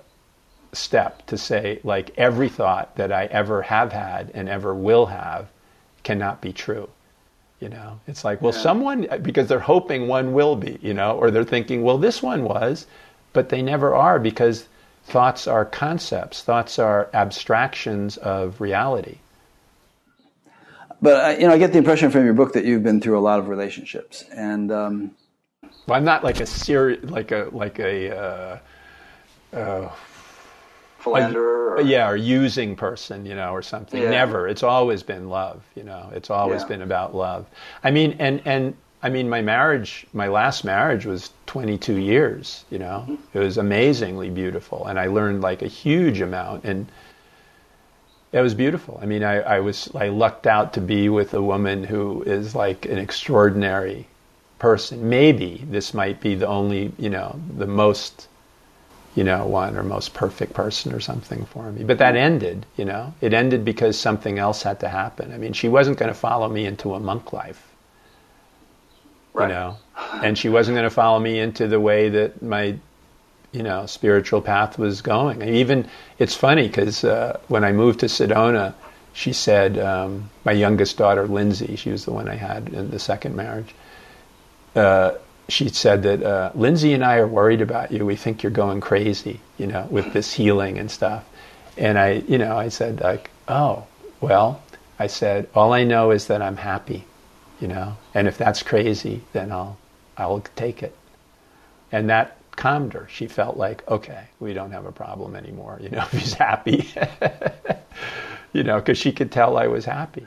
Yeah, reminds me of something my father said to me one time. I was, I had done the monk thing for a while, you know, and then I, at a certain point, I said, "Hey, Dad, I've got a girlfriend. You'll be happy to know I have a girlfriend. And he said, I don't care what, whether you have girlfriends or not. He said, I'm miserable. And, you know, you seem to be a pretty happy guy. So whatever you're doing, you know, you, you know better than I do. yeah. Yeah. Yeah. Yeah. And I think that's what Judith thought too. Yeah. Yeah. I mean, not so, that she's miserable, but, uh, maybe we can just dig into this a little bit more. Um, so the, you know, the, the, I mean, what what would you have to say with regard to you know enduring relationships that might last many many decades or a lifetime, uh, versus moving from one to the other. Like you just said, a lot of people they keep making the mistakes, same mistakes over and over again. And I think the statistics show that second marriages, uh, you know, end in divorce even more than first ones do, which is about you know first ones are fifty percent in the, in this country, and perhaps it even gets worse with the third and fourth. So. Um, you know, I mean, what would you recommend in terms of like hanging in there and working through things versus uh, bailing and, and you know trying something new. And this can all be related back to the whole theme of awakening and spirituality. Well, it's a it's about the lessons, you know. So bailing and and and staying are not what it's about. It's about the lessons, right? So are you learning something here? You know, you don't have to think about that. I mean, you kind of know, right? Because if a marriage becomes really, and maybe you'd call it flat, right? Just flat, just like, yeah, we're kind of roommates and not even that, you know, it's like I barely really want to talk to her, but I have no interest in her anymore. It's time to go at that point, right? If you have no interest in being married, why be in the marriage anymore, right? There's no interest. But if, if you're if you're having conflicts and fighting and stuff, there's a lesson there to be learned. You're not learning it, you know. Like that in that case, you want to get to the point not where flatness is, but where love is, right? If you're fighting yeah. and hating each other, there's still a lesson there, right? You're going to probably leave that relationship if you do and go into another one that's just like that, right? Because you haven't yeah. learned why that's going on. Well, it's like you know, look at your parents and mine. For instance, my father was also an alcoholic, and they they stayed together for the sake of the kids. You know, for and my mother ended up you know commit trying to commit suicide three times and going into mental hospitals because she was so abused. So it would have been a lot better for the kids and for them uh, to to just split. I used to pray when I was a kid when my parents would go away on a trip to Europe or whatever that they would get in a plane crash or something so we'd be free and yeah. I mean, I was only like seven years old or six years old when I did that, but I did it all the time, you know. Hmm. So it's yeah to stay together for the sake of the kids. It was not helping the kids at all. we would have done a lot better being out in the street. Yeah. Yeah. Alrighty. Yeah. So I'm not saying in the relationship that it's like you know, um, it, anything that I say only comes through this this other thing. You know, I have no personal opinions about this at all. I don't have any personal opinions about anything really.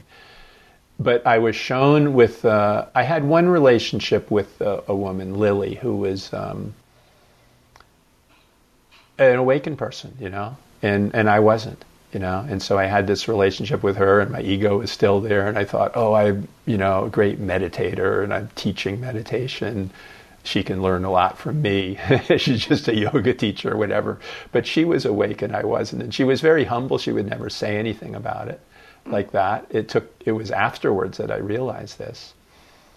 And and when it was over, um, it also was really interesting how it came to be. And I, and I think I also feel this too. When relationships come to be, they're not what we think they are. They're not that we think, oh, that's the person for me. Or something else is going on that is this infinite intelligence, like all of life, is guiding you to this person and guiding this person to you for specific purposes that the mind doesn't understand and maybe never will. A lot of it the mind will never understand, and that's perfectly okay.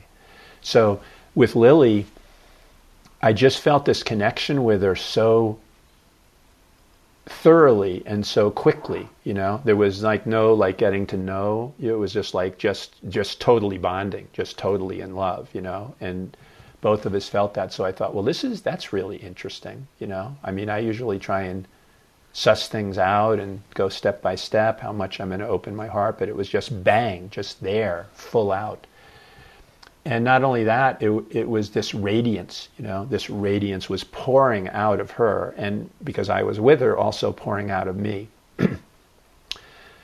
so when that was, at some point, she wanted me to move in with her and move to another place, and I was dragging my feet. I said, "Oh, I, I don't know if I could do that yet. I'm a little bit. This is happening so quickly, like in three months or something." So um, she just at some point she just decided okay well that's fine if you're not going to come up here okay that's over and like you know good to know you or whatever or you know we learned our lessons and that's it basically is what she said so at some point, you know, I thought like, oh crap, I made a huge mistake. You know, this is like my soulmate. This is my, you know, twin flame or words like that, you know, these concepts that I had. And now I blew it because there's just one. And, and this is like, you know, destined through eternity or whatever. This, this like very dramatic feelings. And did I totally blow it? So I asked, you know, I just asked God. I said, you know, so what's, is that my twin flame? Is that my like soulmate? Is that the one shot that I have with that that I totally blow it? Should I go back and you know try and repair things? And um, that's when I heard it's no, none of it is that. There is no, no such thing as these things. It's all for lessons. It's all for your learning to be to what you truly are. And she was the one person in the world that you needed to be with at that time to learn what you needed to learn and it was amazing. I mean, I learned. Uh, I had my first past life experience with her, and since then many. But that was the first one, and she'd had many before. It was like old hat to her. But were you trying to have it, or did they just no? It just happened. It just happened. Believe me, I wouldn't want this one. You know, mm-hmm. it was very traumatic. It was very uh, a great deal of suffering. A great deal of suffering. It, it prompted me to move to Sedona and a lot of other things to try and figure out why that w- happened and how I had a past life experience. The way I experience them is it's a strange thing. It's not like anything else. It's it's um, it's it's literally like simultaneously being in two places at the same time. So you're you know here, right? At this point, we were like in bed, and then you're in this totally other place at a completely other time in a different body but it's it's literally happening. It's not like a memory. It's like you can uh, you know you can feel the sun on your skin. You can feel you can smell things. It's like all your senses are active at the same time. You're literally in that place and in this place at exactly the same time. It's just that you can't see your face, you know. It's like you're in this that body and you can see your body, but you can't see your face because unless there's a mirror. Um, and at this point, this was a Native American shaman. And uh, these, uh, basically, the reason I had this is because, you know, I was, ask, I was asking this question how do we know each other? Maybe we were together in a past life, you know, just one of the things you say. And then all of a sudden, she said, like, oh, I want to, I have something, I want to do something. And she went and she put on this music of Native American chanting you know, and then she laid in bed and watched me. And all of a sudden, this whole thing came back to me. There was like uh, these uh, Union soldiers, blue coated soldiers, came into the village. I was like an old man, like a hundred or so, and, and they would take me every day and prop me up by this tree in shade because it was, it was around here. So there was no shade, this one tree, and the rest of it was just open sun. And um, the soldiers came in and burnt the village to the ground. And my granddaughter, I love my granddaughter um, above everyone else because she was going to be the, the shaman. She was, she was a natural healer. She was born to be a healer, and this would be the first female healer that the village had ever had. And I was so proud of her. And I was dying, you know, I was old, not in the dying part, but soon. So, you know, this was, I was so happy that she was going to come in. The soldiers came in, burnt the village down, and killed every single person there. Every single person, but they left me. And I could see that they killed my, my granddaughter. Did you ever do historical research and find out whether this really happened? I don't, I don't know how I would do that. Well, there might be some record of it, you know.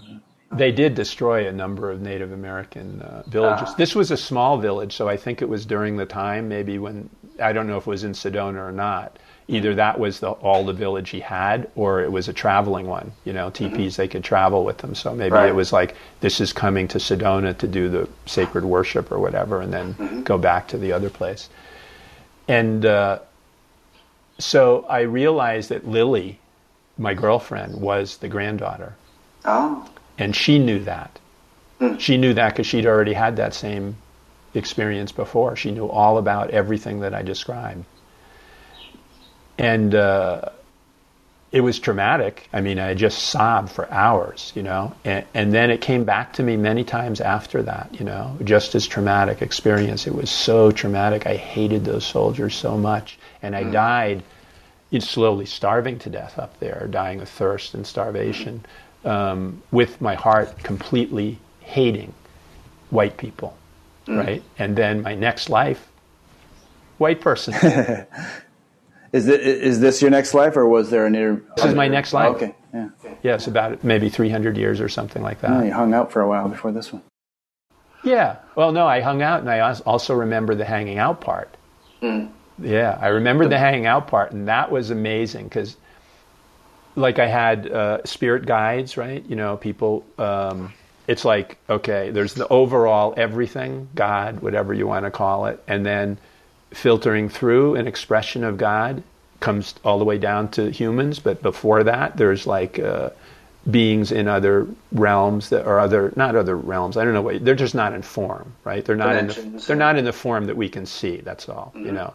So there's that, and then down, you know, lower, and eventually into physical form. But it's all still just an expression of God. So I still just called it God, but it was clearly coming through different kind of uh, formless, you know, beings according to what I needed at, at any point. One of them happened to be this past life called Little Rock, this, this uh, Native American who, who appeared to me when I could see it in, in a, uh, a, younger version when he was a brave, before he was a shaman, you know, not the old man.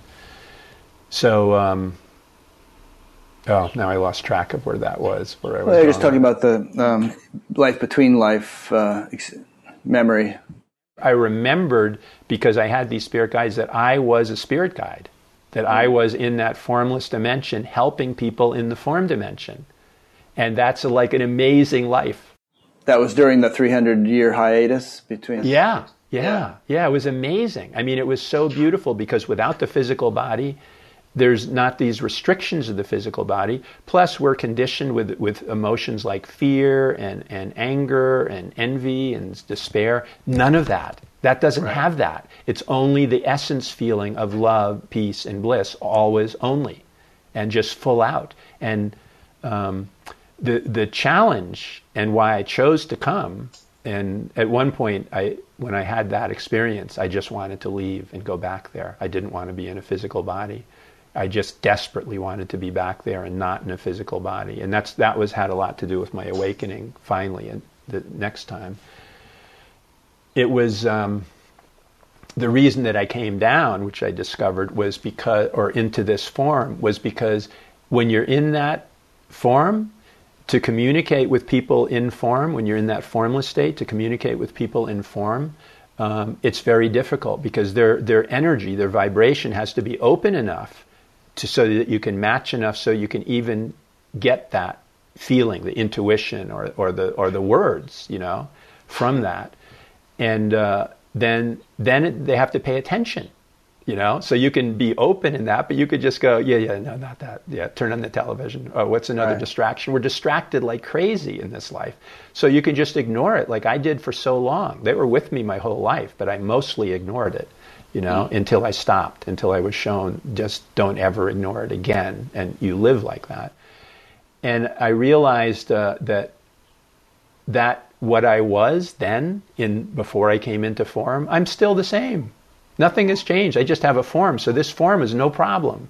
And that was shown to me too, because I had cancer like maybe 12 years ago or so, and uh, I was shown that. Um, well, basically, you know, I'd been doing Buddhist practice for a while, and I felt like I'd sort of reached a spiritual plateau, which I was quite happy with. But it was like I would like to go more, but this is good. I, you know, pretty, you know, I have equanimity and not suffering, and and um, so I had the cancer, and I thought, well, I asked the doctor. I said, how long would it be? Would how, what would happen if I didn't have surgery?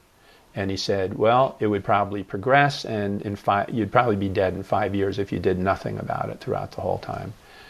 And I thought, that's okay. I'm, I'm ready for that, you know? My career had done really well. I didn't, couldn't really get much further on that. My kids were, things were starting to work out pretty well for them, you know? I felt the family was doing pretty well. So I felt done, you know, and I thought, well, okay, I'll come back again and then I can wake up, right? Because I've sort of reached a plateau. Next time I'll start from here and then I'll be able to do it because I'm not going to do it in the rest of this life probably. So uh, that's okay. I'm ready to go, you know. And I, and also I got five years to make peace with everybody, to make sure everybody's comfortable with that. We'll talk about it, and so they won't have any regrets that they didn't say something to me. I talked to my kids about it, but nobody that I knew wanted to go along with that. Everybody said, "Just go to the doctor. You're a baby. You never go to doctors. You're just afraid of doctors. Don't, you know, do this." And then I talked to my friends in the sangha, and they said the same. Oh, I had surgery five years ago. So and we all have surgery. Just go. Don't be, you know, afraid of that, or don't, you know, just go and have the surgery. So I figured, okay, there. At the same time, I had this like, you know, this still silent voice came across like a megaphone. Do not have the surgery. This uh-huh. is what's supposed to happen. This is destined to happen. And if you do this, this is like a huge sacrilege to God, you know, a huge you know, this is planned, this is what's supposed to happen, so just die at that point, you know, you're supposed to, that's it. And, you know, don't rock the boat. You don't know what you're messing with. And so what I figured, well, in a democracy, there's like a hundred people that want me to have the surgery, and there's just God who doesn't want me to have it. So I guess that loses, right? A hundred to one. Maybe it'll give him ten because it's more than people, but that was my thinking. And, and how bad could it be? And they just convinced me to do it. And I knew they loved me and I didn't want to hurt them. So, um, and I thought, how bad can it be? You know? So I went and I had the surgery and uh, I spent the next three years living in hell. Just living in hell. It was like all the spiritual work that I'd done and had just been like ripped out of me and I was like this empty shell, you know. There was like sort of just the outside body, and there was nothing inside, and not in a good way, not in a real emptiness way. This was like just a living dead person. Do you mind my asking what kind of cancer it was? What kind of surgery? Bladder, bladder cancer. Okay, so you had the surgery, and what did that entail? It entailed putting like this, I don't know how big a thing, like up your penis, right, into your bladder and then burning uh, the cancer out, and then um, and then taking pictures, and then pulling stuff out for a biopsy, and all this stuff like that. And you're in hell because. I was in hell because I didn't listen to this inner. No, voice. but what was your actual experience? Were you in pain, or did you lose any sense of spiritual progress you had made, or what? God, I lost all of it. It felt like a flat and dull. And like dull. that, that had never happened. Hmm. The last 30 years never did anything. Why do you suppose the surgery had that effect on you? Because I went against this inner voice. And this inner voice was really important to listen to. This hmm. was the truth, and I was listening to everything that was out of the dream that wasn't true. And and I, you know to teach me that I should listen. So I went through three years in hell. Literally, it was just it's indescribable how bad it was. But now it's 12 years later, and you're you're still alive, and you have had a, an awakening, which you know you. Because of that, because I, I went against it, and then because I went against it and saw how bad it would be and suffered through that, so I said, never again will I ever not listen to this inner voice. So I made that thing, and then five years after the surgery, on the anniversary of when I was going to die, well, one thing happened. My, my daughter was having trouble with alcohol and drugs, and so we had her in therapy. And once a week, the parents would go to the therapy. We would have the family therapy. And when we, we'd go there, the therapist would often say, um, you'd ask everybody what they would like as an outcome and then and or what they would what they wanted in their life you know? And then he, he asked me what do, would do you want in your life? And i said i want lindsay to be happy. He said no you. What do you want for you?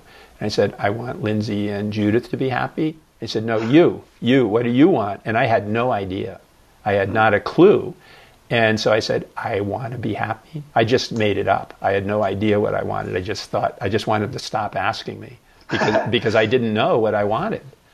Yeah. And uh, then I went to a workshop about organization or something. It had nothing to do with spirituality, really, but they'd ask that same question: What do you want in your life? What do you, how do you want your business to be run? What do you want? You know, uh, what do you want? And I didn't know, you know. I was talking to the, the the teacher afterwards, and and she said, if you don't know what you want in your life, you're not fully human.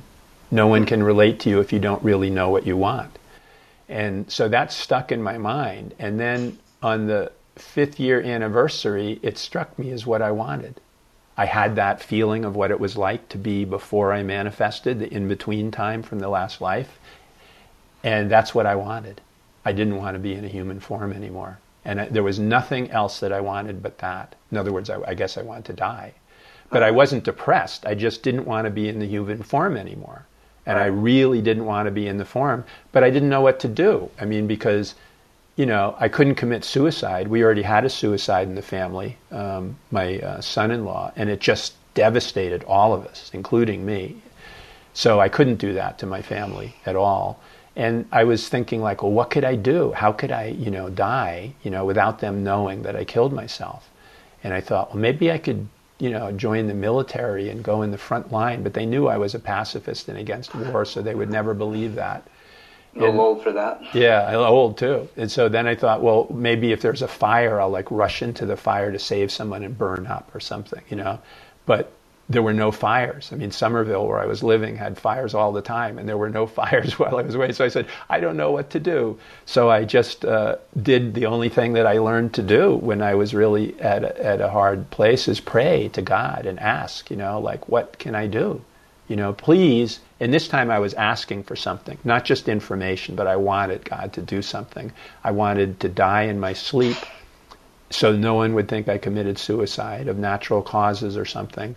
And if God granted me that, I would give up everything that I loved, everything that I was proud of, my talent, you know, everything that I ever wanted or was proud of in life. It's easy to give up what you don't want, but I said I'm giving up everything that I that I care about, that I feel proud of, that I, you know, like my, my creativity, my relationships, my family, everything. I'll give all of that to you if you just take my life and my sleep. I was really desperate. And uh, what happened was this I realized that I don't care, that the body is no problem. It's no problem at all. It's your ego. That's the problem. The body is no problem. The ego, this, this self centered thinking, that's your problem.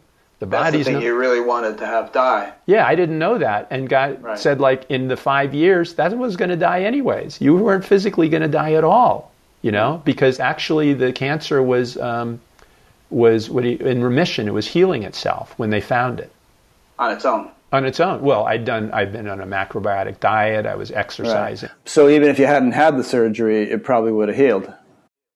But in five right. years, the ego would go, and that's yeah, what it was. So it was. It wasn't physical death. It was the ego death, right? Mm-hmm. So, but all of it was perfect because I resisted this and and so a lot of the ego didn't just go at that point, but it, it's like a chunk of it sort of left. And I got the, and I had the realization that nothing had changed with the body. I still was exactly this free spiritual spirit being, you know, the same as I was before. Not only that, I was I was the whole thing, you know, God. But I didn't get to that point yet. I just realized I was the spirit being, that other level, that higher level in a physical body and the reason why I was in a physical body that was good, that I can use this for teaching people. It was then that the healing began, you know, and this, and even a stronger connection to God. Like God just worked through me to heal people, and I would surrender. And then if I ever didn't surrender, I thought, I've got an idea how to help you, or I had this experience.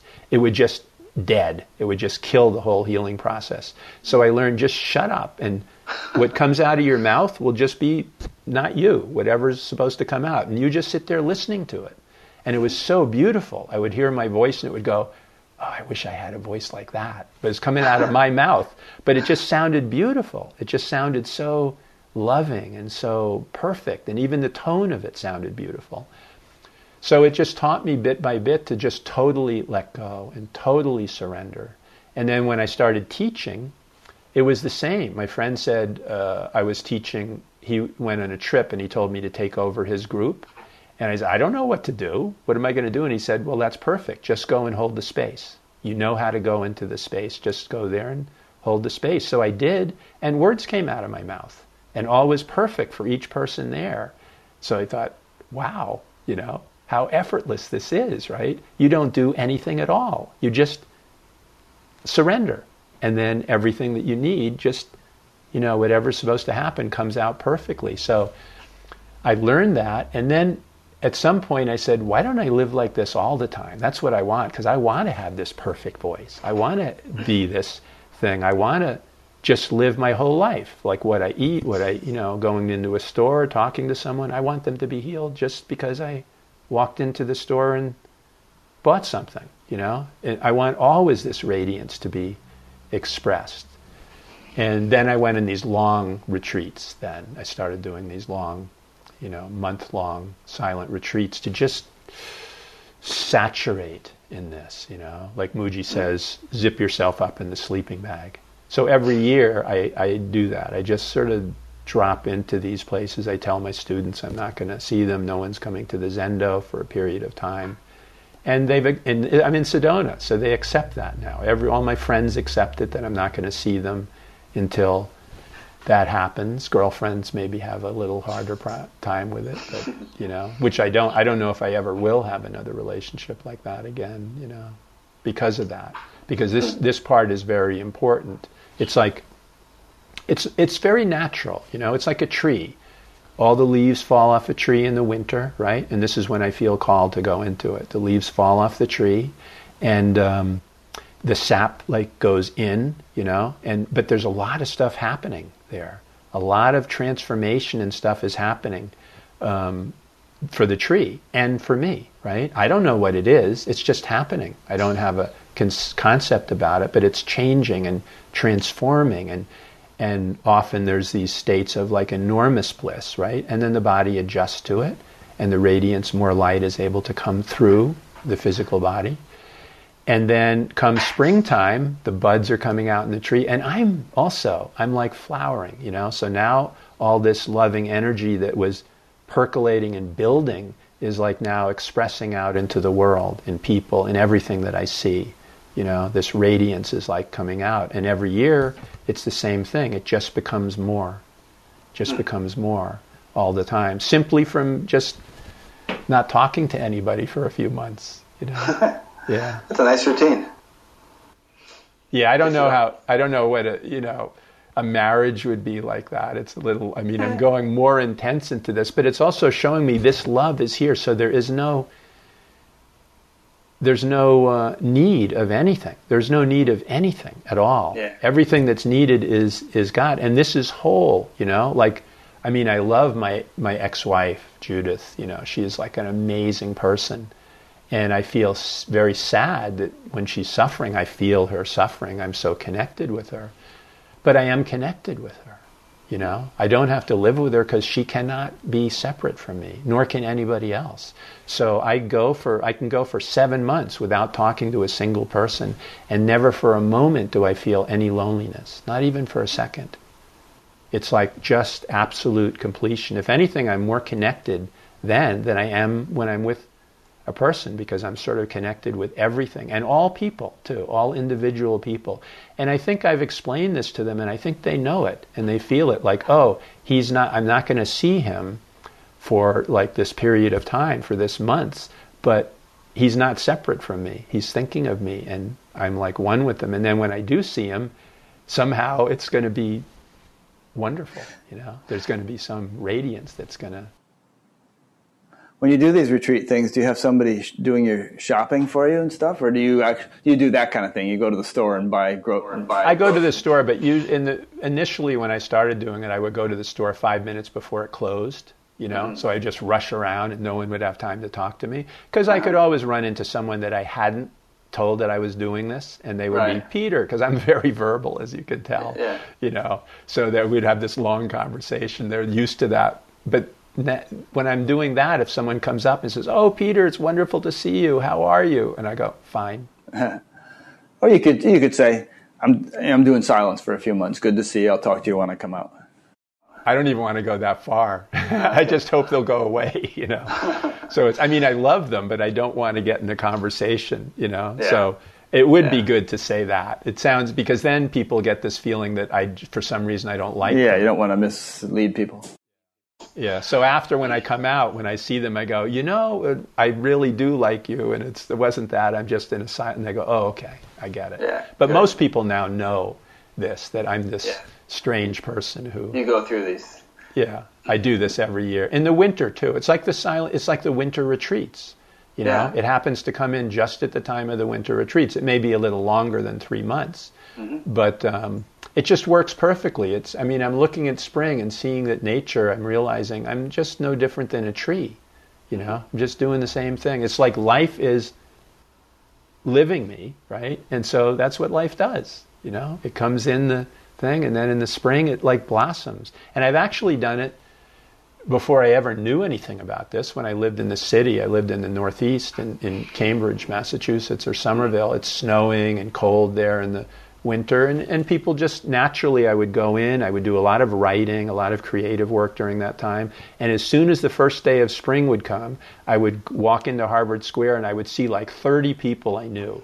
And that's and everybody was doing that. And it was just sure. wonderful. It was like everyone was a flower. Everyone was a budding flower. It was just spring, and we were so happy, you know, to do that. But in the winter, we went into caves. Yeah, like bears.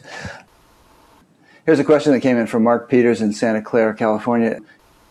It seems like the opposite of love, if there is one, is not hatred, as is generally held, but something closer to fear, or maybe the lack of presence.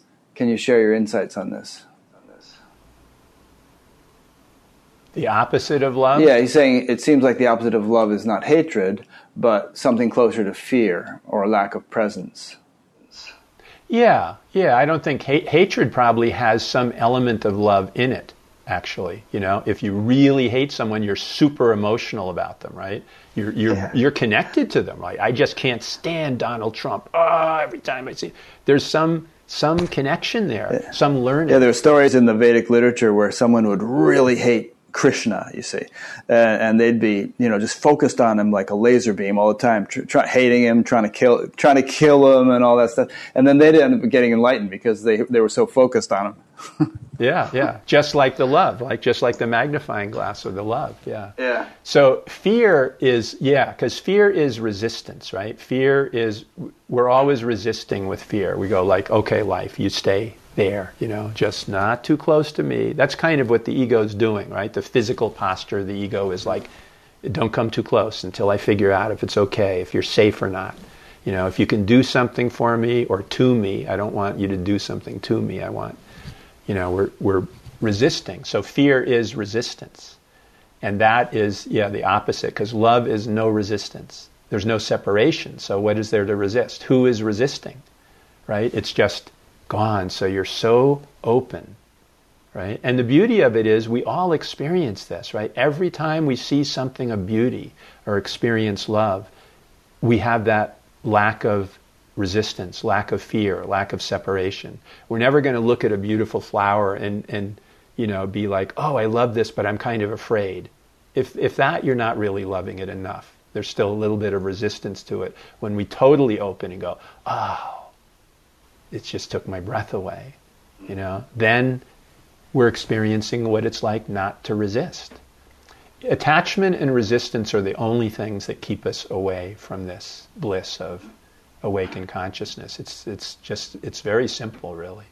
It's not rocket science, right? It's just whatever we're attached to is going to prevent us from from opening to that, from even having it or even seeing it, right? And whatever resisting is the same. I mean, if we one form of meditation is simply to not resist life, to just accept everything that's happening in this moment.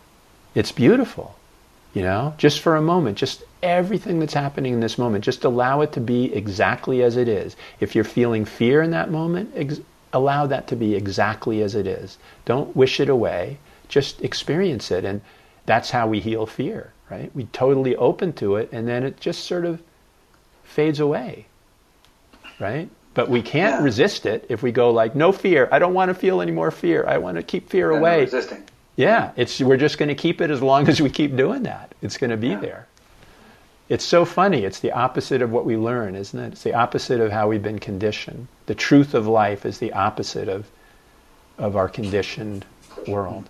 I have a question for you. Um, you know, you're talking about um, I forget the woman's name who was like you, you thought she might be your soulmate, and she triggered Lily, and she triggered that past life experience. And at that point, you said, "Well, she was awake and I wasn't." And, I, and you made comments like that several times during the interview, which kind of indicates a kind of a, a black and white on-off uh, understanding of, of what awakening is.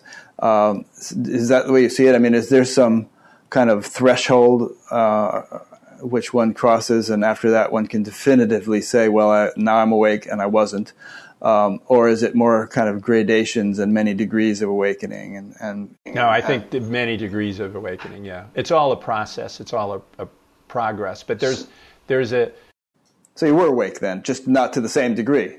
Yes, exactly. She was more, much more awake than I was. Yeah. Right. Okay. I thought I was awake, not awake, but I thought I was pretty like highly spiritually developed. I mean, all my life I've had certain things like the sensitivity that comes from this empathy where I can feel people's feelings and, and their thoughts and things like that, which was a survival mechanism for me that I never learned how to shut down.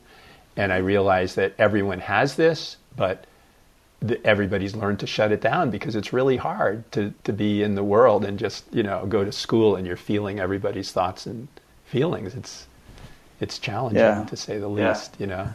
Okay, I just wanted to ask that because I mean, when I hear people talk that way, it puzzles me a bit because it doesn't jive with my own experience, which is that you know I could say I'm a heck of a lot more awake than I used to be, and at the at the rate things are going, I'm probably not as awake as I will be.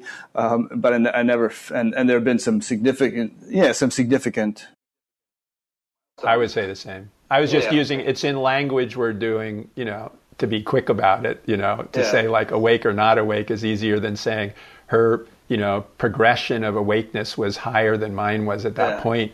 Then we d- we missed the story by kind of trying to figure out what level that. right, but it's good to clarify because otherwise people they, they scratch their heads and they think, well, geez, maybe I guess I'm not awake because I haven't had some big, you know, aha thing, and. Uh, and but you know like for many and many people some people do have big aha things but many people it's just this gradual incremental thing which is if you know if you could snap back to where you were 30 years ago it would be catastrophically different. Um, but it, it's but it's just grown like the way your body grows or something you know? You don't notice it from day to day so much. Absolutely. Absolutely. Yeah. And actually that's a good point too rick because one of the things that i say in the book too be, before i tell the story of my awakening, you know, I I spend like at least like two or three pages, you know, saying like this is not your awakening. Your awakening is happening for you. So don't think you have to have any single one of any of these things in what I my experience or or to look at your thing or anybody else's experience that you hear here, right? This is our own awakening is going to be very unique because how we were conditioned to be asleep is very unique for every one of us. So it's going to be different. So the thing to pay attention to, you can use inspiration from listening to Ramana's or Eckhart Tolle's or mine or anybody's, but the thing to pay attention to is yours, is what's happening in you, you know, in every moment, because that's the awakening that matters. My awakening doesn't matter. Yeah, and even here the terminology is tricky because it's not like awakening is something that a you gets. You know, uh, it, it's it's lived through the vehicle of of an apparent you, but it's it's obviously something more impersonal than that. It's freedom from that you. It's the freedom from that you. It's like if the you dissolves, then there's just life and there's still a body and everything, but is this body not life? Is this different yeah. than a tree or a bud or a flower? You know, it's it's different in some ways, you know, but it's life. It's not different in that this is not life and the tree is life. It's all life. And when you surrender the you, that's what happens, right? You you feel this not separation. Even oneness is a word that we get conceptualized. It's better to say what it's not. Yeah. Here's a good question that just came in from Susan in New York. Um, you mentioned you had a pretty rough childhood, and uh, so did I. I mean, but our, my, my childhood was absolutely rosy compared to what some people go through. You know, I mean, I didn't grow up in, um, you know, Syria or something like that. but here's her question. She said, I'd like to know what he would say about children who are abused by their families, what the purpose of that is in terms of our development and awakening. Yeah, well, I was abused. I mean, my father was very violent, you know, and, and knocked mm me out at times, and you know, knocked mm me unconscious. I was terrified of being killed, you know. So yeah, and also my mother was quite violent. Too. So, do you look back and see an evolutionary value in that? Yeah, yeah. I mean, you know, in Buddhism they talk about the the lotus growing out of the mud, right? Mm-hmm. The lotus blossoms because of the mud, and this is a, a common uh, thing in Buddhism is that the suffering that you have, you know, is, is flowers into this awakening. Now, it doesn't happen for. It's funny because I was I've seen this so often that I met somebody who, who her life just seemed really pretty perfect from the time she was born. You know, she's a Christian scientist and just everything she said about it is like, I'm so lucky. Everything just flowed and I was so supported by everybody I knew. And she's wonderful, you know. I mean, she really is in this really wonderful state. As far as as the progression of awakening, not as much as I am, but really close. And, and her feeling of of the joy of life and, and love is very close to that. So she's one person that I met like that. I was really curious because I was very excited to meet someone that had a life like that because I haven't met anybody like that before but I think for most people, the suffering from abuse and things like that can very much flower. I mean, look at Eckhart Tolle. He's a perfect example. He lived a hellish life where he probably wanted to commit suicide every day of it until he woke up when he was in his 30s, you know? But it was hellish. And, and that night he was going to kill himself. You know, yeah. it just sounds absolutely restricted ego, horrible, you know, thing. I but people can feel that. I mean, suffering can come for anybody. You can be living in a palace and be, you know, carried around and I don't know. You can just live this like as a prince, you know, or a princess and be given everything. And if your mind is set, your ego mind is set to suffering, then you'll suffer just as bad as somebody in Sri Lanka or dying of starvation, you know, even more depending on where their mind is at, you know, and how restrictive they are with this ego. The ego creates the suffering, not you know, if you're starving to death, you're starving to death, right? Without an ego, you're just hungry and you're in pain and you're dying. I'm trying to think of the name of a, maybe Irene will remember the name of a woman that I interviewed a while back, lives up in Oregon, uh, had a real horrific childhood, and uh, she was raped by her father and stuff like that. So it speaks to Susan's question. Um, can't remember her name at the moment. Yeah, I know you mean. Yeah. And, but uh, there's a number of people I've interviewed that have gone through really bad suffering, and they, they see it as kind of catalytic to their awakening. Like Shruti was another one. I think so because if your life is really, really perfect, it's going to be harder for you to say like, okay, I'm going to surrender this. I don't want to surrender it. It's awesome, right? But from a very young age, I was questioning everything because I couldn't trust what adults said. I mean, adults were like crazy, you know. One minute they yeah. would, you know, alcoholics are funny because everything is unpredictable. You know, mm, it's like I mean, I didn't, you know, as a teenager, I, I, was a kind of a wild kid. I stole cars. I did hung with gangs. I was like, you know, mm-hmm.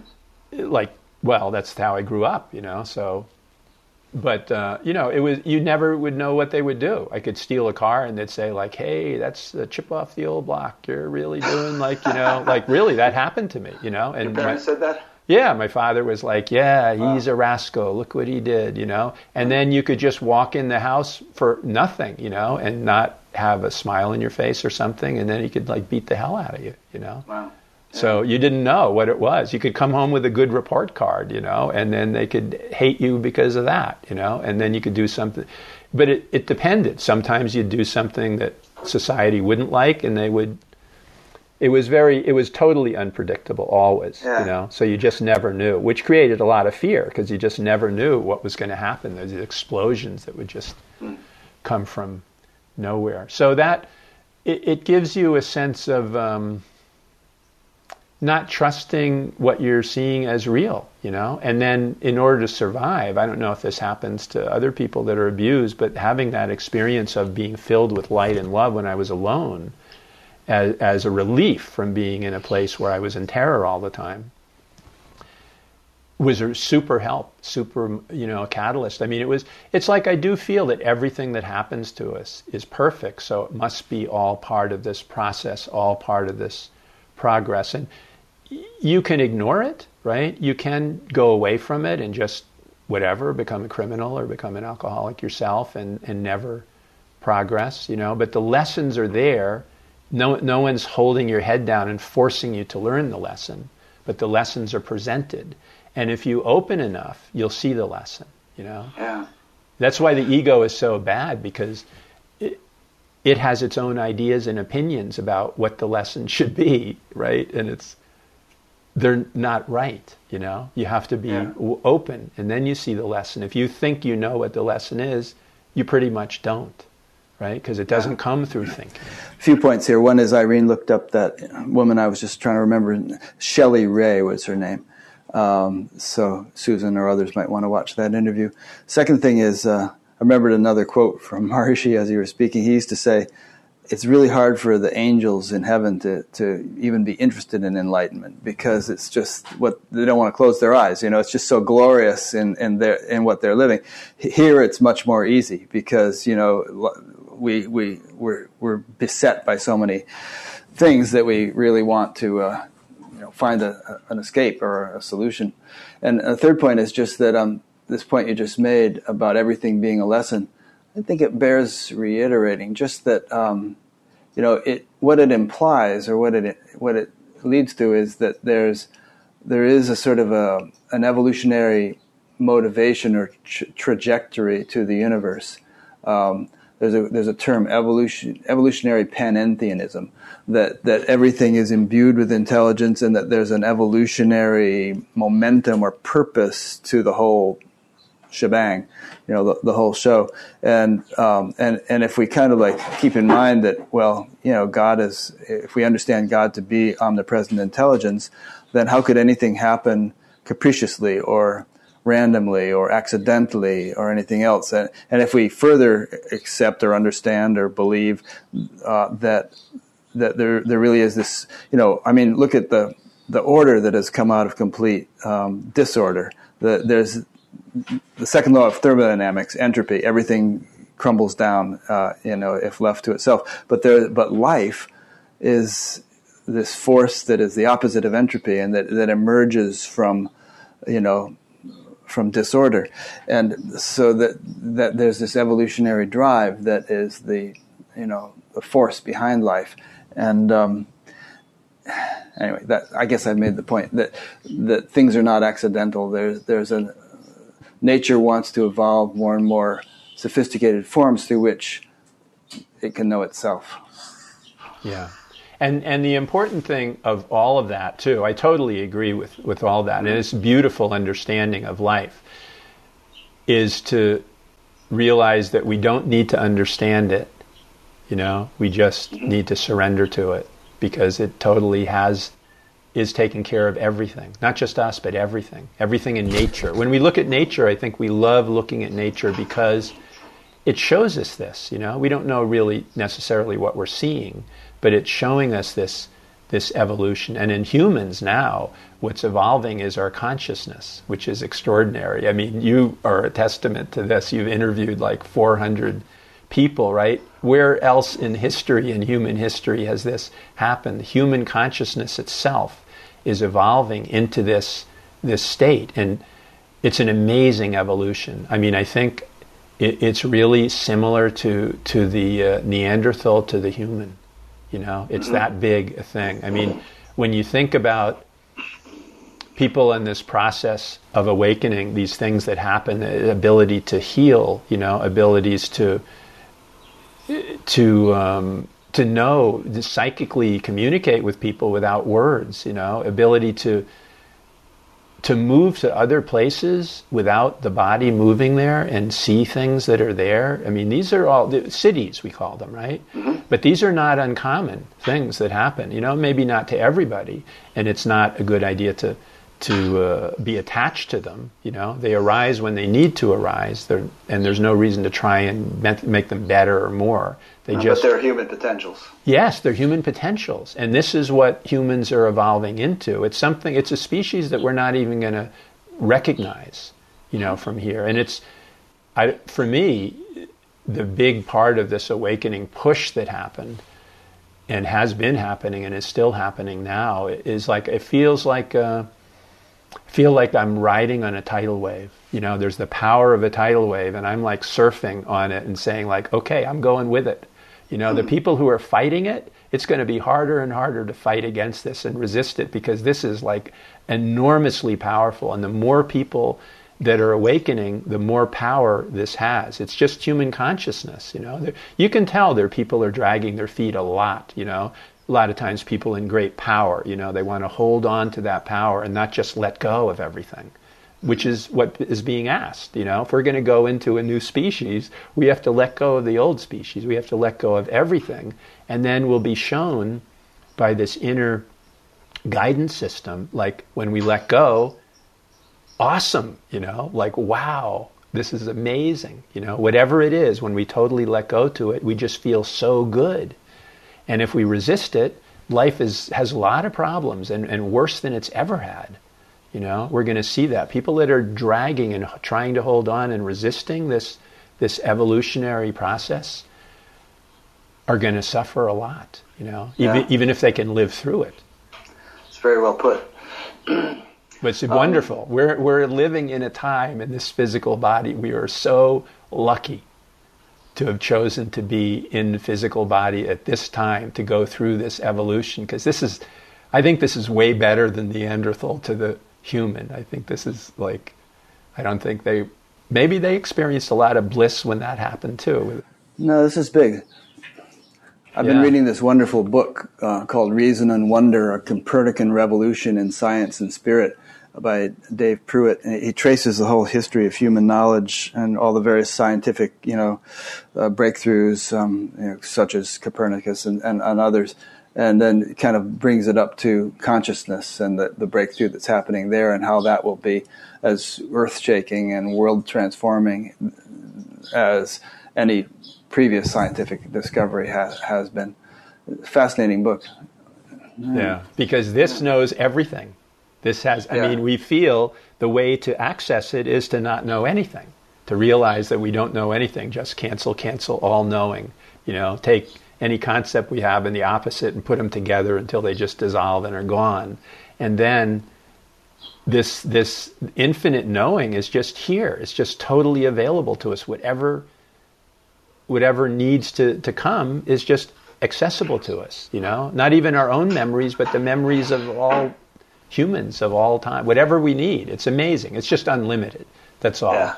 You know, to try and find out how it's unlimited is we're just chasing our tails then. We're just making more concepts. But it's enough to just surrender to it and, and let it do what it does, you know. Yeah. And again, it's not it's no different than a tree, you know. We're it's we're having this consciousness that can do these amazing things I don't can't speak for a tree what it's doing, but it's not that different than a tree. The tree is also evolving, you know. Spiders, insects, they're evolving. Everything is evolving to be the the the best it can be, to be of the highest benefit for whatever it is. You know, and in us it happens to be consciousness, which is really pretty cool. Yeah. well, we were the first ones to be aware, I think, self-aware. Maybe not. Dolphins are probably far advanced from us but as far as we know, uh, we're the first self aware, which is a form of consciousness. It just got us into this attachment to ego, which for yeah. a long time created a lot of problems. We better wrap it up because we've been going pretty long. But there's, I just want to read you one more question that came in because it's a nice question. And pretend you're on NPR and it's it's like I'm going to cut you off at a certain point if you answer too. too um, I'm sorry. No, it's okay. No, you've been saying great things, and and uh, it it'll satisfy the people that tell me to you know talk less during interviews because I've just let you run with it most of the time. Um, but uh, let me just ask this woman's question, give it a fairly brief answer, and, and then we'll wrap it up. So this is Flory from Germantown, New York, who asks, I have had an experience in meditation several times. For example, in meditation today, a thought came into my field of awareness about an experience with someone who, until then, I was not aware had hurt me. Suddenly, I was extremely clear about the situation, healed, and at peace.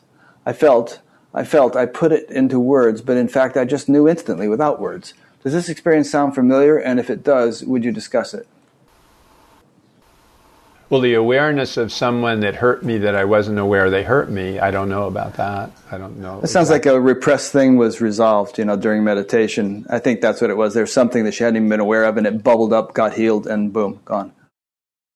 Well, I think the feeling of freedom and release from something repressed coming up, yes, is very common. I mean, it is as far as I know, the only r- true way for healing, for real healing, for cures of things, you know, putting a band aid on things or cutting out stuff or that is just a very temporary thing. Whatever you do that with, there's a message in there and you're cutting it out, it's just going to come back somewhere else. You know, mm-hmm. it's the whole thing about cancer treatment. Yeah. You know? So internally, what we do when we repress things, we store them in our body and they can make us physically sick if we don't, you know, let them come up. But when they come up, when we open to it and we let them come up, then they reveal everything about themselves. And one of the things they reveal is they're not true, right? I mean, you look at, oh, I had that thought when I was two years old. Oh, okay, wow, that's a two year old thought. And it feels all this stuff. But you see it and it just dissolves. The whole thing dissolves. And one other thing that happens when we do this kind of a healing, if we do this as healing, um, which is a form of meditation in itself, to open to this is that if we're feeling fear or anger or whatever these these um, things that aren't our essential nature feelings, they're energy, right? And so the more we can strip off words, say we have a feeling of fear, we're terrified of something, you know, we can just ask ourselves, is it necessary to use that word fear? What if we took that word fear away? Then what's there, right? So then we have sort of anxiety. Is that necessary? We could take that away.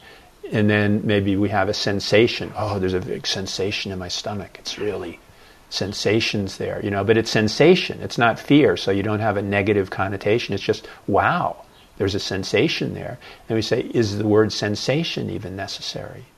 and then that dissolves, and pretty soon that energy becomes doesn't stay in one place. We realize it's like moving throughout our whole body. It is throughout our whole body. And it's only because we called it fear that it felt bad. It's actually the energy of a, a living body, which we can celebrate and say, whoa, I'm alive.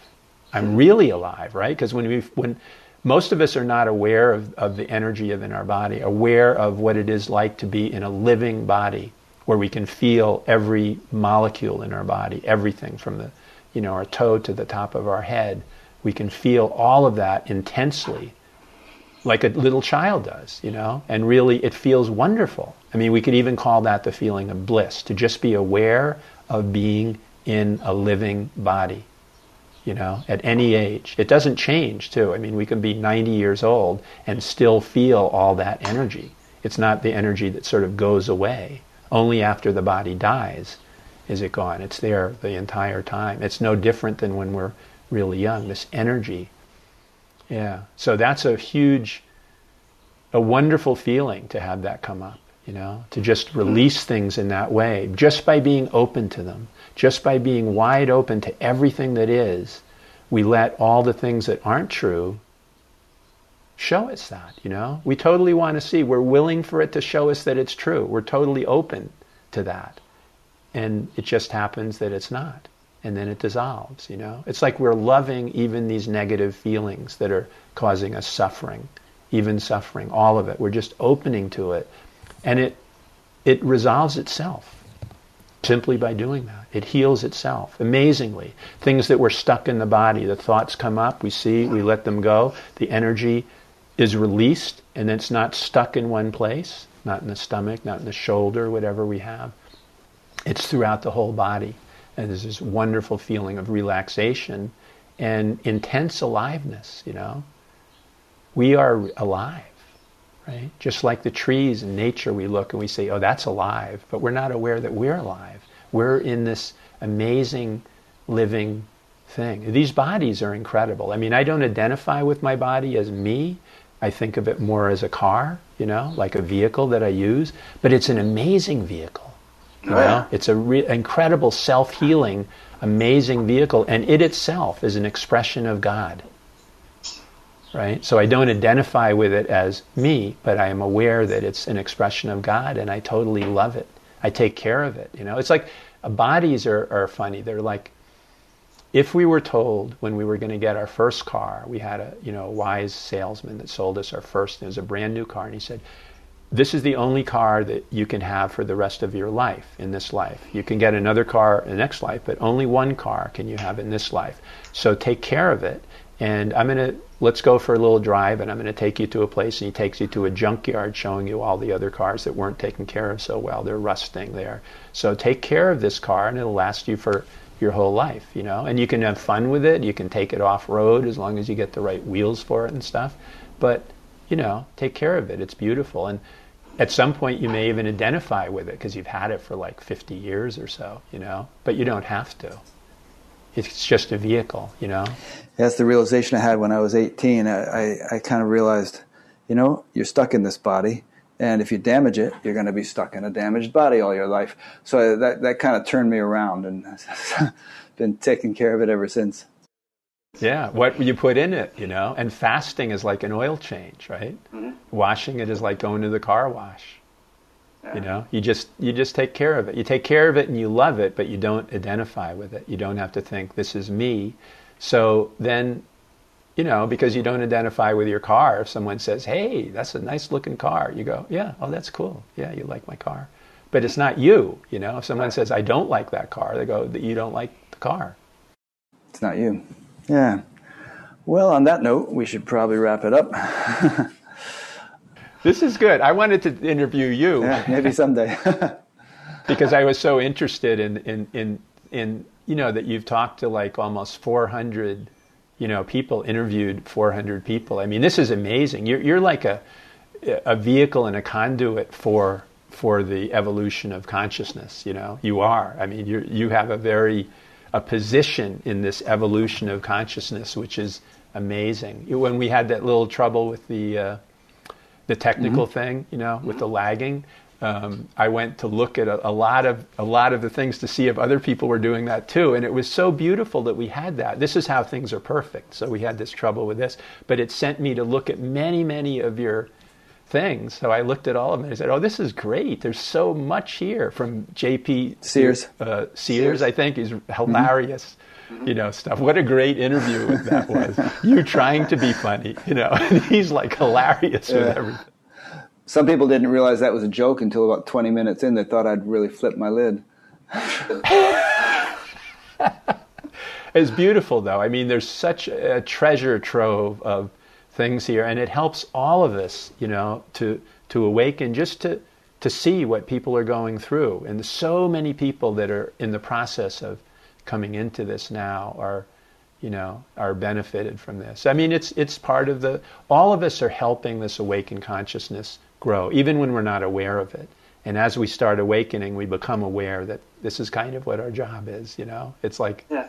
it's it's life is life is evolving. So if we're open to life, that's we're need we are helping the evolution. And as you know, when you put yourself in the service of this, then you get a lot of support, and um, you know your your own evolution is is accelerated. So it's a good thing. Yeah. yeah. Well, thank you. Yeah, thank you, Peter.